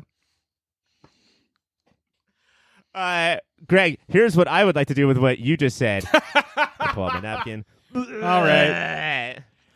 Can I one you walked take into this? that. I one of you walked two right take this away, one. please. My last pick. I want the ability to. It's not just healing. Yeah. I love when they start with abilities. Like that's the best thing to buy. It's not just healing that I've wanted since a kid. It's not just uh, what is this alternate dimension going to be like. It is. I want the power to say, "Can we get the room and have everybody fucking leave?" Because the director says that he's like, "I'm not trying to tell you what to do," and just beat by beat tells the guy what to do until he's just making out with his girlfriend on set, and 30 other people have to take an early lunch because that's what he feels like doing right now.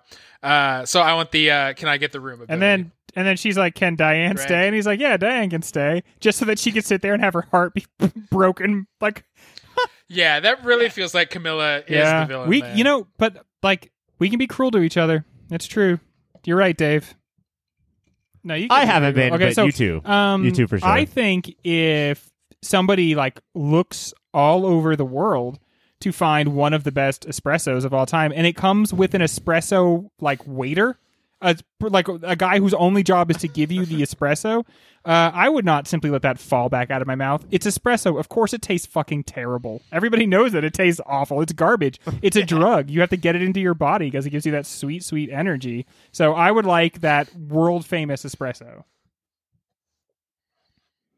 okay, but we've seen what happens, so like it might taste okay, whatever. So Greg tastes. I mean, I think that you could make the argument that No that guy was going to do that No to that what. espresso, no matter move. what it tasted like, just, Just to show power who's got the fucking nuts in the room. but again, based on just what we have, Greg gets the very expensive, shitty espresso that comes with a waiter that I assume you have to feed. Uh, I and clothed, and he has that like very 1920s Hollywood maroon. I had like Usher some tuxedo. money for like two years, you guys, and it was nice. It was. We all miss it. And I have the ability to say we need the room, and Ryan has the ability to open his mouth and have shit drop out, and a napkin magically takes it away. Uh, I think this is clear. Ryan takes that down. That is shopping spree. Thank you, gentlemen, for flipping through the catalog with me. Let's take a quick break, and when we come back, more Mulholland Drive. Well, that is very, very funny. Or very sad, and perhaps now you have something to think about. Or very problematic, and perhaps we have something to think about. But in any event, I'm sure you have some reaction to what you're listening to. So why not check us out on the social media? You can go to Instagram or Twitter and find us at Your Pop Filter. Email contacts at Your Pop Filter. Hey, everybody, keep watching them movies. Taste buds. We are often quick to point out how all women are constantly exploited at all times in every movie. What about the sex scenes here? Are they germane to the story or scintillating fluff? Yeah, uh, I'm I'm confused by this one as well. I'm not sure exactly what we're we're doing with these. Like, I'm not sure what this movie is saying about lesbian women or relationships, and like, it feels like uh, for a movie that is so much about Hollywood itself, it's hard not to see it as supposed to be kind of like steamy in a ironic like nod to Cinemax style way. Mm-hmm. But like, is that it? I mean, because it's also supposed to be like a love story, so it, that feels pretty reductive, I guess. Yeah, I think to call it fluff is like a, a, a tremendous misunderstanding of the movie on all levels, both in just like a surface level, these two people in love and are into each other, and then uh, going into whether you uh, whatever you want to call dream or nightmare or reality or just you know a movie about movies. Like I think that you're missing it on all levels. I think that we sort of get both types of sex scenes of movie sex scenes. We get the um in the bed late at night dark oh my god what's happening? Um and then which i think is very romantic. And at that point we think that this is the reality as far as we know it. Uh and then we get the hardcore let's bone that you know it ends in a way where like we start to figure stuff out. But i don't think i at no point do i think it watching this movie is is just like hey let's have more titties on camera. You don't think you don't think there's even like a a nod to that uh, that like that's not even part of the equation at all in a movie that deals with how you know women are. Hollywood works. Yeah. Well, when it gets when it gets less sexy, I think that that's like, I mean, I think that's pointing at the audience and saying, you know, like, what were you expecting? Is this what you wanted? Mhm. But I don't like. I don't think David Lynch is the director of Blue was the warmest color here, saying, let's just get 14 minutes of nonstop, you know, girl on girl action. Yeah, I don't I think think anyone there's- would accuse it of of him of, of only doing that. But like, is that my question is? Is it part of the equation? Not is it only that? I think it is like the the intro to the the first sex scene, the the I guess the more romantic one. Uh, Naomi Watts, who is she at the time? Betty says to Rita, "You don't need to sleep on the couch. We can share a bed." And then Rita just gets full on naked and goes is like, "I'm gonna go to sleep." There's a huge difference between you can share a bed because the couch is uncomfortable and jumping in full naked, and it does feel like that is mocking other movies that have that no tongue in cheek. But I think it's important to also look at what Naomi Watts is wearing. You know, like they are two parts of the same person because that's sort of how dreams work. And Mike, you asked us about identity two segments ago, and we just refused to answer you. but we, I guess we you can. ran off as fast as you could. I, I, we can do it now. Of like, if you, uh, I think it is. Is it more crazy for um, Laura Harring to get in bed naked, or then it comes to Betty and she's wearing like old man giant pajamas, you know, and just showing how like there's something in between here that's right. Yeah, it's. A, I I I think we're we're all kind of agreeing at, as if we're not, which is that because I you're not saying that no part of it is also a nod to that, but I just think that it it is part of the equation, and I wondered at different times watching the movie whether or not um at any point like one of these women was supposed to be like a stand-in. Like you see the women shifting around a lot but is the director also kind of in the mix? You know like is he also one of the aspects of of the women in this? Because it, there is like ryan you talked about earlier the part where you see naomi watts sees the, the director justin theroux for the first time and they like lock eyes and it is like that big dramatic swell and then later the story about how diane and camilla met seems to be that day uh, that they meet. And I wondered if the you know, and he is literally in between them in that scene, like he is sitting so that if they were to lock eyes, they would both kind of be looking at him as well. And I wondered if that entered him into the realm of like, I don't know, part of the the doubles or It's it's a really good question, and just sitting here, like trying to, uh, you know, pay attention to you, made me think that if, what if the only real, the, like the closest thing that we have to reality is just Diane and her neighbor, Yeah. and like Camilla is just this like idealized thing that she made up, and you know, like that was the only love story that actually exists. Because again, at the party, I don't, it doesn't seem like they're doing anything that. Like they're they're acting towards each other in a very like oh showy fake way, uh-huh. but um I've seen a lot of people in real life and I you know it's it's just my reality but I've seen a lot of people do that too so I'm not sure You you mean showy fake way between uh, Theroux and Camilla? Camilla like should Showy, you tell not, him not digging into Naomi Watts. and it has together. like she They're is not a together. thought in either one of their minds Right. Only Coco in that scene notices Naomi Watts is Right. upset. and now she's playing the director's mother and she's seeing oh Camilla got you a lot of parts and so now you think that that me oh okay Yeah. I, now now I'm Yeah. gonna touch your hand because I, I see that in your head you have built up this entire Right. relationship that you really Right. don't have with her and then you do feel like there is something about their relationship that's a betrayal towards you but it's just in your head Mm-hmm. And I then think what the- happens the second that happens? Everything goes blurry again. Like it, for- Yeah. for, for the first time since the masturbation scene, now everything is unclear again. Yeah, it, it is interesting that Coco does that, like oh the oh dear hand there, and she's also in the first part of the movie. She's the landlord, friend of the aunt, and when she sees Rita, is very concerned, showing like reality is breaking through here. That Coco will always be concerned that Rita Camilla is in Betty Diane's life Right. because of miscommunication. yeah well she seems to me kind of like she is this custodian of sort of broken women because there's also the like sort of um you know cassandra sybil character the older actress who can like who like has this premonition that something bad is going to happen and um that same lady like is also administering to her so i wonder if she's almost like supposed to be this like steward for like kind of broken women and so she like has this I mean, it almost would be like almost like a halfway house then, where all these different women who kind of can't quite live on their own because they have substance abuse problems or because they are, are like schizophrenic. Um, and so then she's like seen that pattern before. And I think it's super important to point out too that uh, Coco and her friend are played by uh, Lee Grant and Ann Miller, but ob- disrespectably.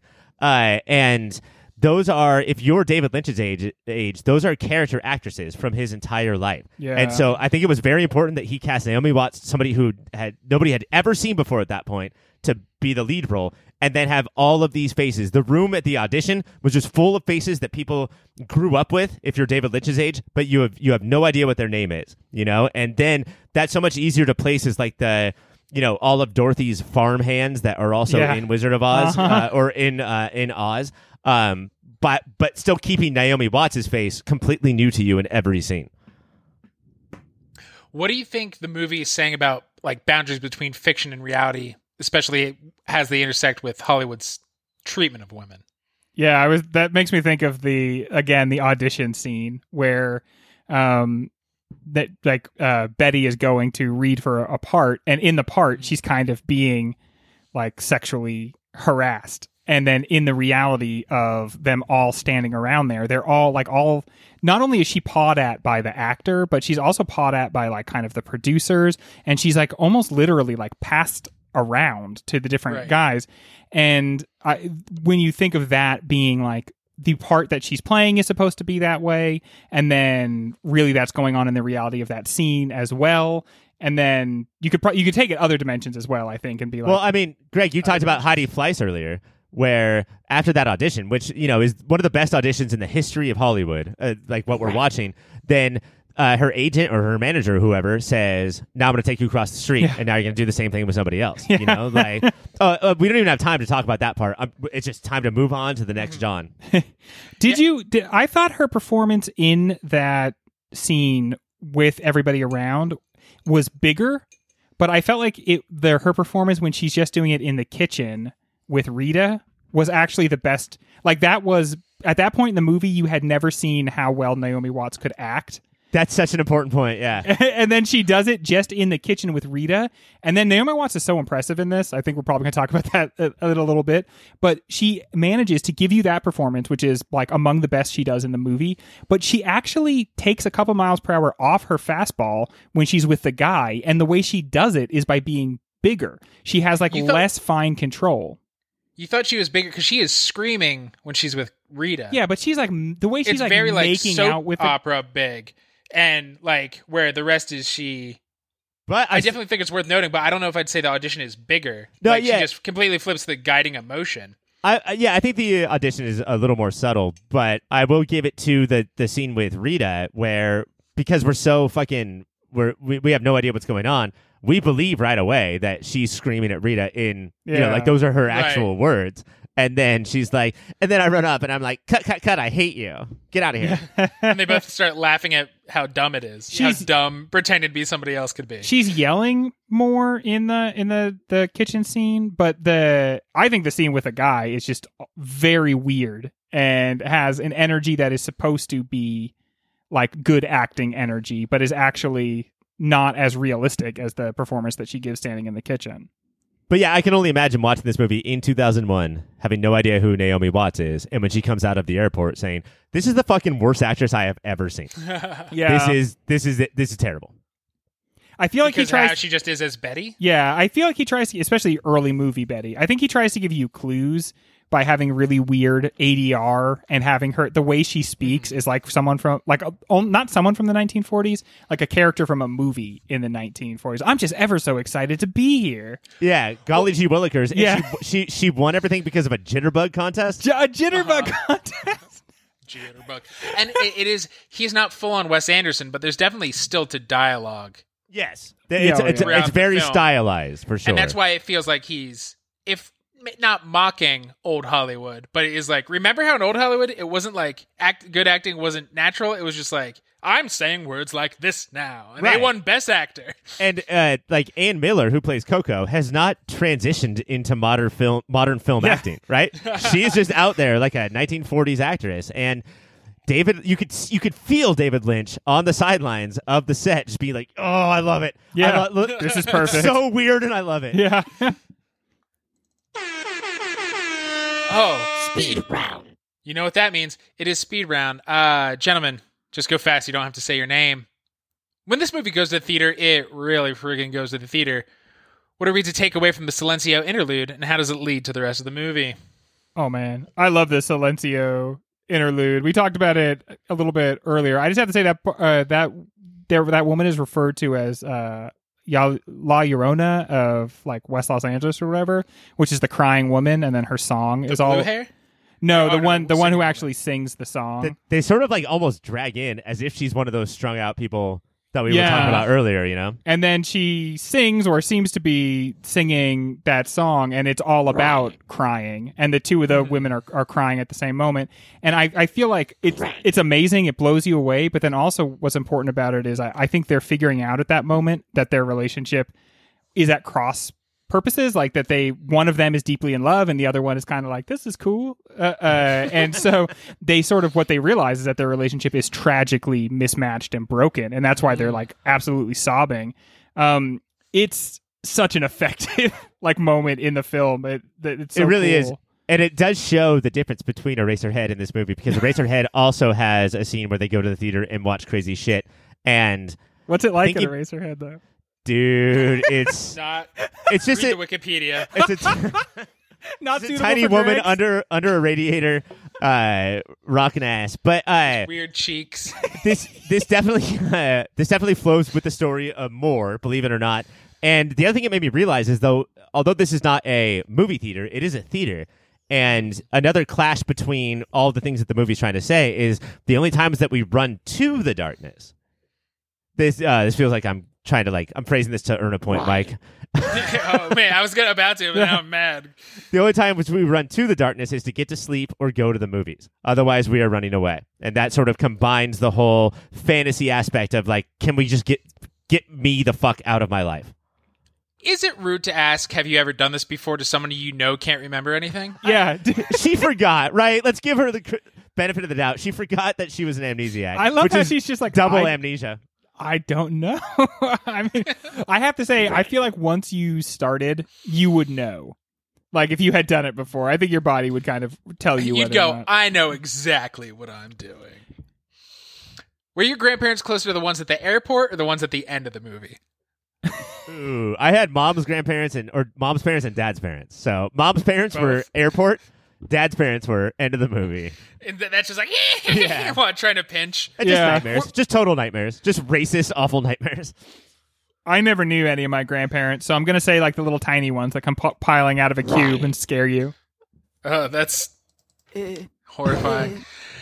Who gives the most lynching performance? Not like weird, but as in like, oh, you're probably only going to be in a David Lynch movie. Cowboy guy.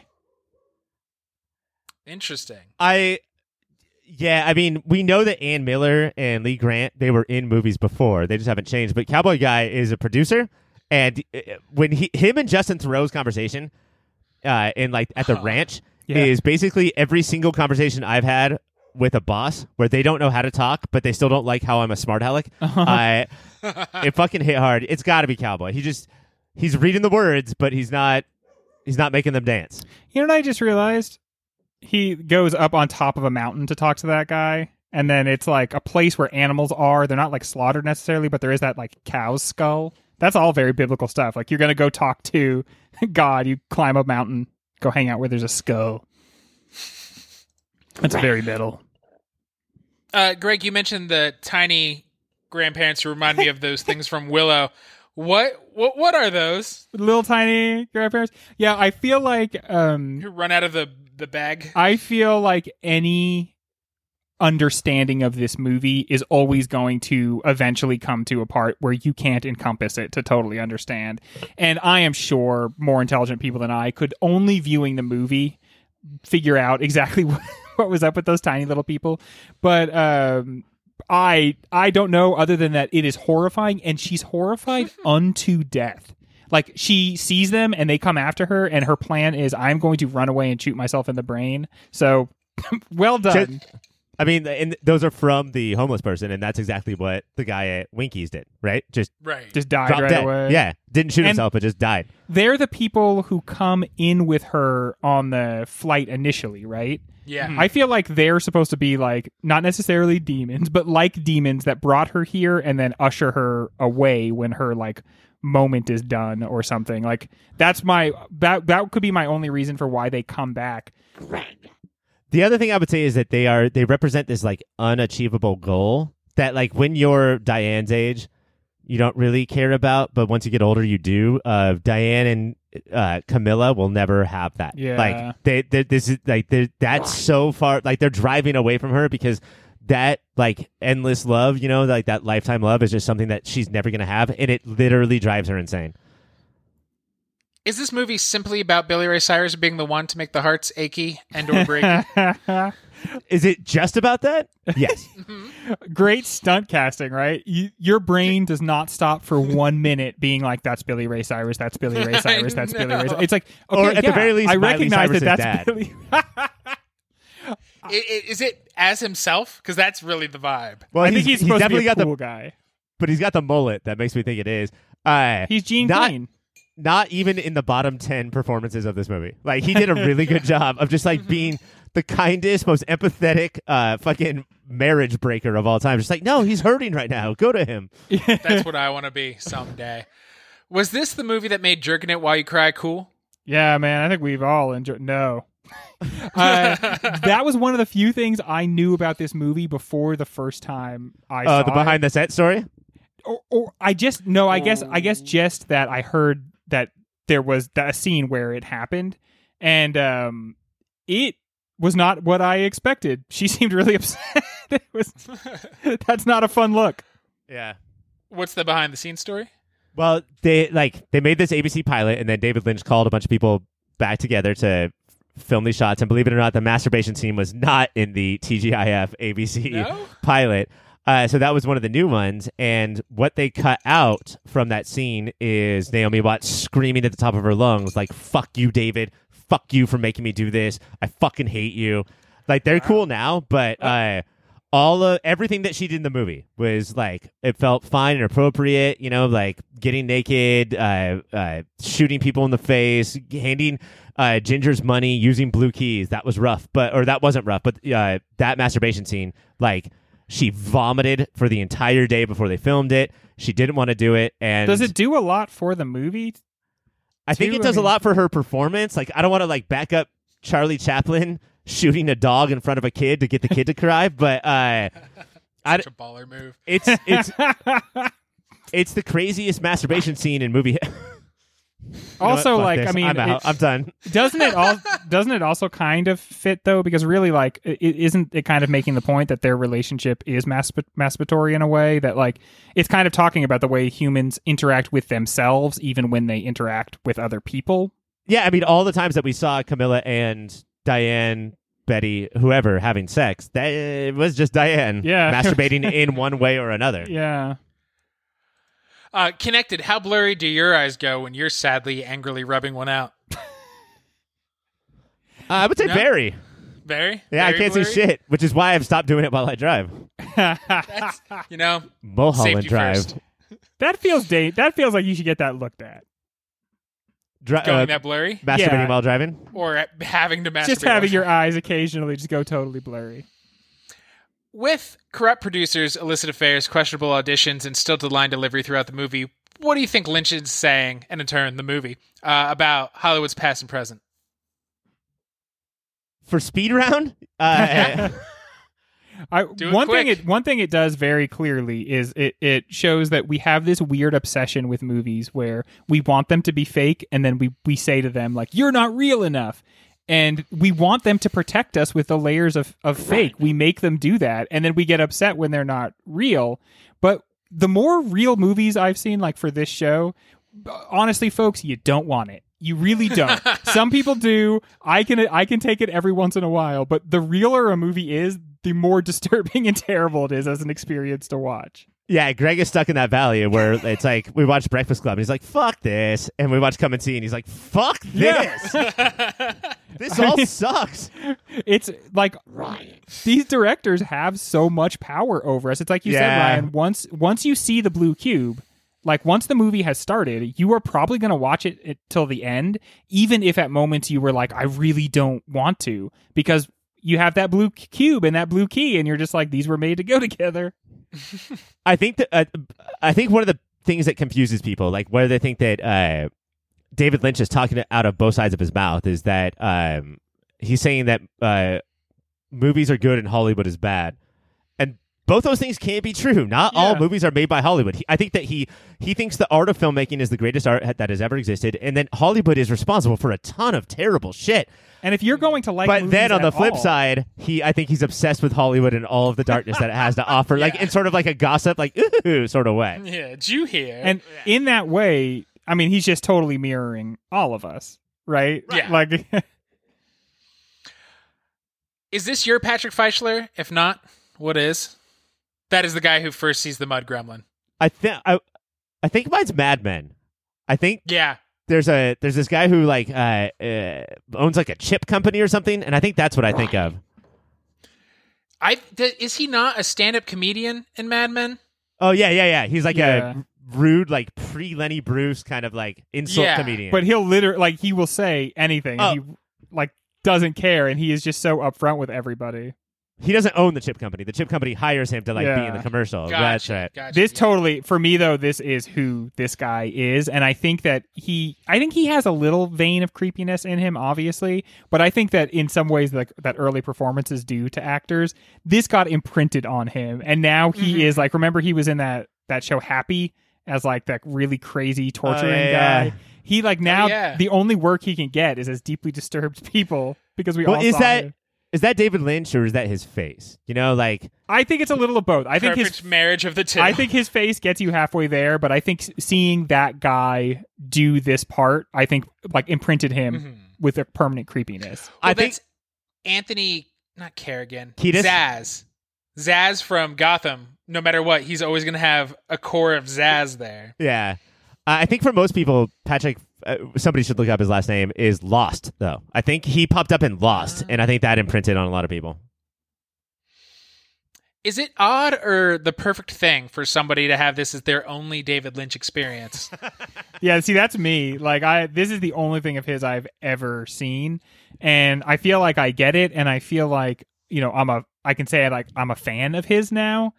Um, but did I like? Is there anything I have missed from the experience? Do you guys think that you have from your extended experience with him?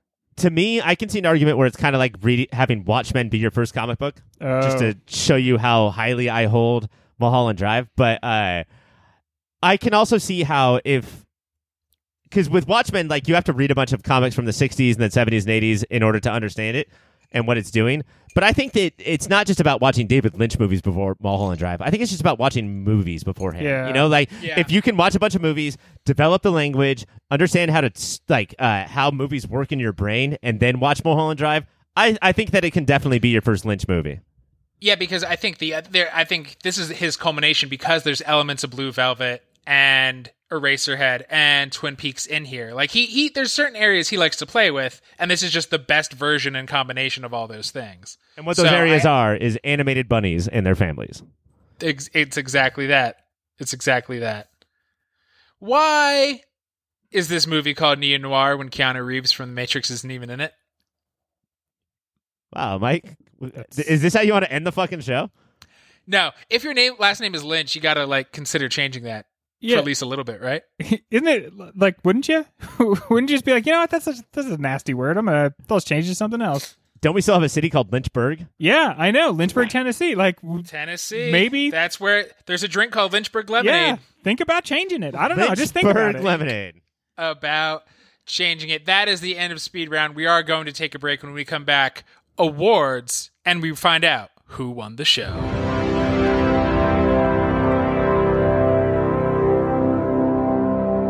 I have the envelope, please? It's hard to believe because we obviously feel so highly about this film. Uh, the Oscars gave it absolutely nothing. No, uh, not even gonna Best do- Picture. Not even a Best Picture nod. Whoa, So we're gonna fix that today and give it Best several. Picture. it is. It is. You know what? It is the best picture this week. Inarguable. There, it wins that. What would you say the most normal moment of the movie is, Greg? Uh, I think that honestly, the most normal moment of the entire movie is the hitman scene. Um, that is definitely the time where like you're like, okay, there's at least some level on which this is not hell or not a dream. This is the kind of stuff that would happen in real life. It's very hard to successfully kill somebody. In movies, it's always like you have the will to kill somebody, you shoot them, you just move on. But it is actually very difficult. It's a comedy of errors. So I'm going to say uh, having to trying just to kill one person and then having to kill three people and one rather intelligent vacuum. But at the same time, is isn't it something that would happen in a just a different kind of movie? yeah, That isn't. It, it's not like No Country for Old Men with the perfect assassin. It's like it's Tarantino, like we said. Like I think honestly, I think it's like uh, real assassinations, I, or like real attempts to kill somebody. Most crime is like the worst plan you could possibly think of, executed the worst possible way. like this really seems like how most crime goes to me. Did you just write the logline to most Coen Brothers movies? yeah. Ryan, what is your most normal moment? My most normal moment is towards the beginning.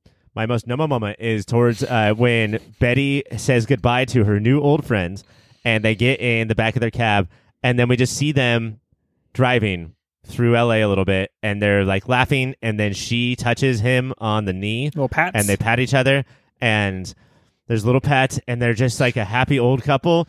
And you just, even if you've never seen a David Lynch movie before, you're like, "What the fuck?" 'Cause her What- face what the doesn't- fuck is happening right now? her face doesn't change. Like when Betty stops looking at her, her face never changes from that moment forward. And so even though it's a smile, it's like it's an increasingly disturbing smile because no matter like where she looks or what she does, her face doesn't change even a little bit. and it's a toothy smile. and They don't have the best teeth in the movie. It's there's a lot going on. Uh I I guess Pat the little little Pats little Pats feel more normal to me than assassinations. See, and that's so vacuums. that's so crazy to me. Like because I know it, it seems like outside of the course of normal life, but that is something that normally happens every day, and I think that's part of his point. Like that's as much Yeah. a legitimate, real uh, part of life as like these airport, you know, partings. and this is like this is basically what Blue Velvet is about. But it, like David Lynch gets off on the fact that uh, real life, like 1950s classic life, is way scarier than anything he can think of. Yeah. you know. That that normal lives alongside the extreme abnormal. So how can it be normal? Right? Like right, which is which is why every movie that he uh, makes has an underground. Yeah. you know that is just Uh-huh. that is just living alongside the upper ground, the overground, the, ground. ground. Biggest scare, starting with Ryan. Oh, this to me is the exact opposite of what I just said. This is the two grandparents that we just talked about, uh, arms wide open, Creed style, coming at Naomi Watts as hard as they can. It's are these the same these the, these are the same people, right? Yeah. as far as we know, I Yeah. mean, like they're the same actors. Yeah, that's what I meant. Yeah, okay. Something about what uh, what you Right. said. I wondered if if you thought they were different people. Because the first time I watched it, I was like, "Who are these people again? Are they supposed to be the ones that own this house?" But no, they're just the people that were flying with her early in the movie. and just it's it's two types of horrors. One, anything that's like that close to me, especially during COVID, like get the fuck away from me. And two, it reminds me of certain types of grandparents that I had that uh was just like, oh, let me squeeze and kiss them. Yeah. Pitch your like cheeks, but fuck away from you. me. How about I just shoot myself in the brain? Grandma, Greg, what was your biggest scare? um, the scariest moment from this entire movie, and it's maybe less scary when you know it's going to happen, is the tension that builds up in the Winkies scene where the guy's like, you know, it's right, he's right behind this place, um, and then the way he describes what's going to happen, and then you watch it happen. And I think there's a, a, an extra layer of there's things he doesn't describe, but you watch him realize that they're just like from the dream. Like when he sees the entrance sign, when he sees the phone, you can tell the phone freaks him out. When he sees the entrance sign, it kind of freaks him out. Um, and there's a lot he sees in that that you don't perceive. Um, but when they're walking down and it like the tension just keeps building, part of you is like nothing's going to happen because there's not it's not this type of movie where when that lady dirty dude whatever rolls out from behind that thing that is the scariest moment in the history of movies dude And go, going back to California Adventure, that is dark ride style. Like that is how things flip out at you when you're on Yeah. a Disneyland dark ride. and. Uh, you only get the briefest look at the the person and but you for whatever reason you just have to press pause and if you look at it long enough it begins to seem absurd but in that brief moment you get you don't you like you see this weird half smile you see dirt you see like what looks like carbuncles like you, you're like what am i even looking at here and then it's gone and burnt. So much burnt. It seems like it feels like crispy. And it seems like only the guy that had originally seen him, only that guy actually sees him in that scene. The other guy Yeah. doesn't seem to. So it's like it, that is an extra layer on it. I get, I get the the mud gremlin. The tension building up to it is very scary, and you can see he's scared, but I, it didn't have the same like grab your guts the way three inch tall grandparents did for that. Those I don't want Thumbelina grandparents, and nobody should ever have to see them. Holy moly! So unfortunately, Ryan gets that point. I gotta Cringe. start winning these awards. Jeez, I'm so bad at this part of it. Well, make me cringe, Greg. make me cringe. Uh, the audition scene was very cringy for me. Um, it, I think it's supposed to be. I don't know that in this award, it, it's it's only unintentional cringe that counts. Um, but I do think there's an additional layer of like, you know, that guy really is touching Naomi Watts. There really Mhm. are those type of people standing in a bigger room than the one that that those people are in. Um, you know, Naomi Watts has been cycled out of uh, of the types of roles that she could occupy in 2001 and so now the real person has like been, been shifted down al- Mhm. along the role so uh that audition is the one for me Yeah, there's also cringe even when she's like taking control when she grabs his hand and like grabs Oh, yeah. makes him grab her butt to be like, no, this scene's going a different way. It still feels like she's quote unquote in control, but she's like, I'm doing this because this will get me the scene. and he's so leathery they picked a really good Yeah, guy to have like opposite her we talked about him a little bit before, but fucking only, and like I, uh, I'm not saying this is like an eye rolling phrase, but just from experience and watching movies, only in Hollywood do you find a guy who is I guess technically handsome, but that old and looks like that, like that person does not exist on any other place on earth Yeah. except for here. Of just like dark brown fried skin, Yeah. but the hair is combed nice and he's wearing makeup and I don't know how to feel about it. and he like It's- he kind of acts charming, but that part of his charm, he every once in a while is says something to make you feel really uncomfortable, and that's sleazy Yeah. and it's fuck. part of the joke. And then yeah, it's like there's so many layers to that, and it really is just so deeply uncomfortable. Like, he did you me rec- of the the guy in Uncut Gems who wants Oh to hell yeah, dude! Good call. Julie. like they're they're very similar vibes. Did you recognize the director from that scene, Mike? No. The director, not the actor that she's acting with, but the Mm-hmm. director is James Karen, who is the guy from the opening and from the entire film of uh, Return of the Living Dead. The guy who's trying to like, the guy who knows Ah. about Night of the Living Dead, and then Who like he's like want to see a zombie? yeah, want to see a zombie, and do you want to start a whole horror movie? That's the guy who plays the director. yeah. I liked the, the things the director said. I in the universe of the movie, everyone seems to think they're so cheesy, but I kind of thought they were cool. Like the things that he said, and don't make it real until it's real. I don't know. I, I I know that that's like inscrutable in a way. It's like hard to take that as advice, but I think that there's a, a kind of a kernel of sort of like something interesting about about acting. Like I think those are all notes that either Lynch has been given by studio heads Uh-huh. or Lynch Lynch the Hollywood guy has given to Lynch the artist. Like internally he has given himself that note. Ryan, what is your biggest cringe? But I think it's hard because Lynch is so tries to be like so timeless. Like it's hard to like put a date or even an era on his movies. And typically it's like, oh, that's how it used to work before. That makes me cringe. So I'm gonna go a different route. I'm gonna say because Lynch I think is so smart and so subtle and just never broadcasts, except for in the very beginning where Betty loses her luggage, and it's because the taxi driver has taken it and put it in the taxi. And now, for the foreseeable future, Betty or Diane doesn't have her baggage. Mm-hmm. that now she she is baggage free and go about her detective story. And I think it's Lynch with a little bit too heavy of a thumb on the the punny symbolism. Interesting. I'll have to ponder that one. We're gonna play to the cheap seats. Oh, it doesn't it doesn't seem like you will. I'll think about this. Pound. Two shows For from now. You know what? I was thinking, I was really mulling over something. Mulholland, Mulholland driving driving, over. or you go, something. There you go. Ryan. Hell yeah, same joke, same time. pound for pound performance, starting with Ryan.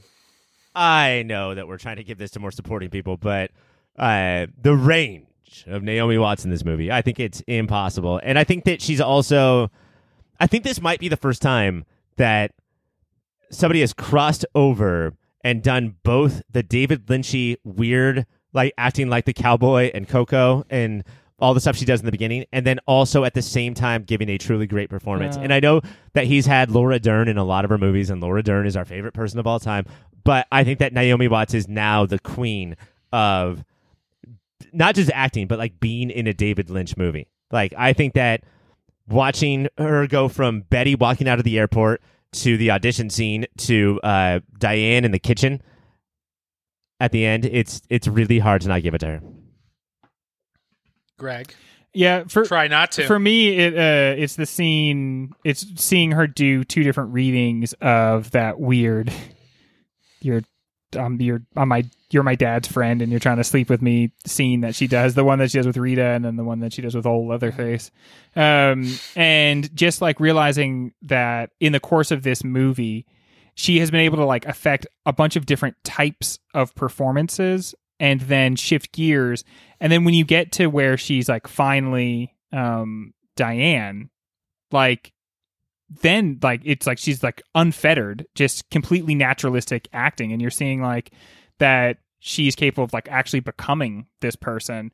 And it's just so cool to see all those different speeds in one performance. I feel like you you know most movies you get one type of performance not a different one for every scene Yeah, once we get to her in the booth with the assassin, like now she's just in every '90s movie that we've ever Uh-huh. seen. hmm but it's refreshing, even though that's typically terrible. It's refreshing because of all of the other stuff we've gone through with her. Uh, it was it was impressive. Yeah, she. I feel like she's somebody I've known but never paid attention to, and this movie proves why she was in everything for so long. Uh, but you guys tie that way, so it's Billy Ray Cyrus. Can I get the point? Director's signature moment. Greg. Okay, so this one is a little tough for me because I've never seen anything that he does, but I'm going to take a stab at it because I have gotten the feeling, hearing through the internet, that maybe there's a lot about coffee in Twin Peaks. And th- when this movie has gotten so real to where you're like really beginning to think like, okay, am I dealing with just like Diane who is like has mental illness and uh, is like has made everything up until now, or what exactly is going on? She goes through the process of making a cup of coffee, and the movie so lovingly shows her making the coffee, and then like all of the coffee filling the uh like the the pot and it just felt like a very um, Lynchian homage to a cup of Joe. Which I think that if we were more Lynchian scholars, you know, that there's there's probably a lot that we're missing, not from like themes or whatever, but just like of all of the repeated motifs Uh-huh. and lines and characters Right. that uh, we don't really know about. Yeah, it's kind of a guess. yeah. I'm guessing. Ryan, what is your director's signature moment? There's a lot here. Um, there's a lot of. I really appreciate how he wants to take you to a new world, but will spend no money on it. Uh, and like, I bet uh, producers appreciate that too. But like when um, Rita Camilla opens the blue box, and then the camera, they just put the camera Dunk. into the box. and then, yeah, and then it just It totally makes dark. the being John Malkovich sound. Yeah. and I love that shit. But I have to go back to what we've been talking about all night, and what Greg is talking about too, with the Diane in the kitchen. Just that edit of Diane, Camilla, Diane, Diane. Like Mhm. that. That's the most upsetting thing that you can do to your movie brain. Those are all great, and maybe Lynch just has too many. It's it's hard for it to not be Silencio for me, That's uh, Especially It- with the Eraserhead connection. especially with the Eraserhead connection. But just like how unsettling everything is, and then the blue hair who looks like she's gonna thumbs down and somebody's gonna die in the corner. Like it has the same vibe as the the person in the wheelchair behind Justin Theroux's negotiation. Like it just keeps flashing. It's those little flashes to like a creep. Uh, but you know what? You know what I love about the Oscars, Greg, is how when the presenters come out and they read the nominees, and then they'll be like, "But I don't like any of those. Here's what the None actual of those. is." Beyonce. I can't- Beyonce I had the can't- best music video. do it twice in a row. So it is the coffee shaka laka. Those are your movie of the year awardees for Mulholland Drive. We take a quick break, actually reveal who won, and talk about how this might do in the finale. So it seems like you guys are pretty big fans of this movie. How do we, without revealing too much leg, think it's going to do in the finale? Without revealing too much, like I, you know, we've been blown away by a few different movies um this year, but this one has a little bit of the smell to it. I have to say, like I, I think that in a few weeks when we get to the finale, we are still going to be excited by the types of questions that are left over about this movie. And so we're going to want to have more time to talk about it, more time to think about it. Um, I don't think it's the slam dunk 2001 if you like before you've actually seen all the movies, but having just seen it, it feels not like a slam dunk, but it feels like a very, very strong contender.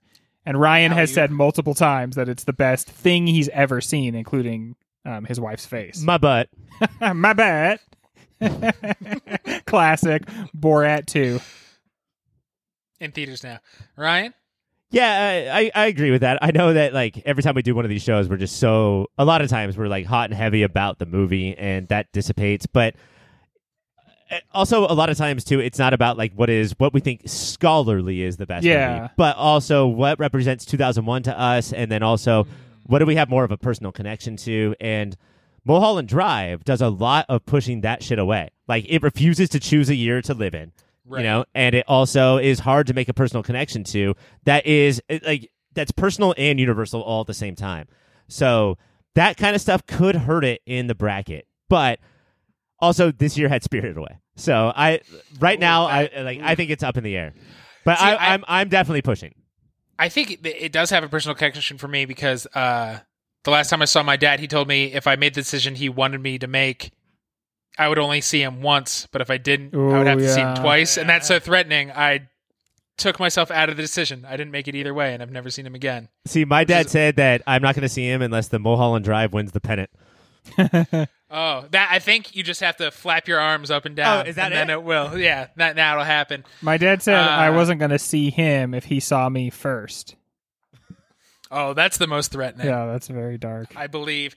Uh, so we'll see. We'll see in a few weeks how how it actually takes. I don't know. Maybe Donnie Darko. I was just gonna say here's, here's what I do, here's what I do know, having not watched it in a long time. Donnie Darko not gonna win. Yeah, dude, I kind of feel bad for Donnie Darko. Yeah, going through uh, Descripto's reviews of the different movies, it really does feel like if you think Donnie Darko is very smart, you fucking hate Mulholland Drive. and we have so much awesome stuff coming up in the season, right? Like not to be a shill, but Ocean's Eleven and Y Tu Mama Tambien, these are great movies. Donnie Darko is gonna get watched by us as well. Y Tu Mama Tambien could also sneak in. yeah, Dark Horse. because he directed 2019's winner, Roma. That's true. He already has one Yeah. on his Oh. belt. Let's see if the, the, the voters will take that into contention when they have to vote again. Uh, and the only but reason part- he doesn't have a third is because we haven't done the year that Prisoner of Azkaban came out. yes, Because that's gonna take shit down. That'll take it all downtown. Ryan, you were the champion last week. How did you feel coming into this week? What did you do to prepare? I watched the movie two and a half times. I almost watched the ABC pilot, but uh, I read that it is everything that's in, or it's a lot of all of it is comprised of stuff that's in the movie, but none of the good parts. And it's truly hateable. and Dave, David Lynch like uh, asked the world to not watch it, oh, and so I respected his wishes. Um, but yeah, this is that sounds like I'm please say- don't look at the naked pictures of me. yeah. Please don't watch that That's pilot. Chris Evans' dick. but vote November 3rd. I, I, uh, this conversation with you two, my two bestest friends and the two smartest people that uh, know about movies that I've ever met, has only made my feelings for this movie stronger. This is in uh, my top fifty, I would say, top forty movies of all time.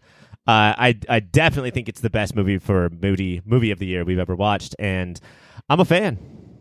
And I think I did good, and that I prepared by watching it. What was your question? Yeah, I was. How'd you prepare? What was your mentality coming in? But you were just like re-reviewing. The I think that was very fitting, actually. I think that's the way we handled a lot of the Shames, yeah. questions tonight.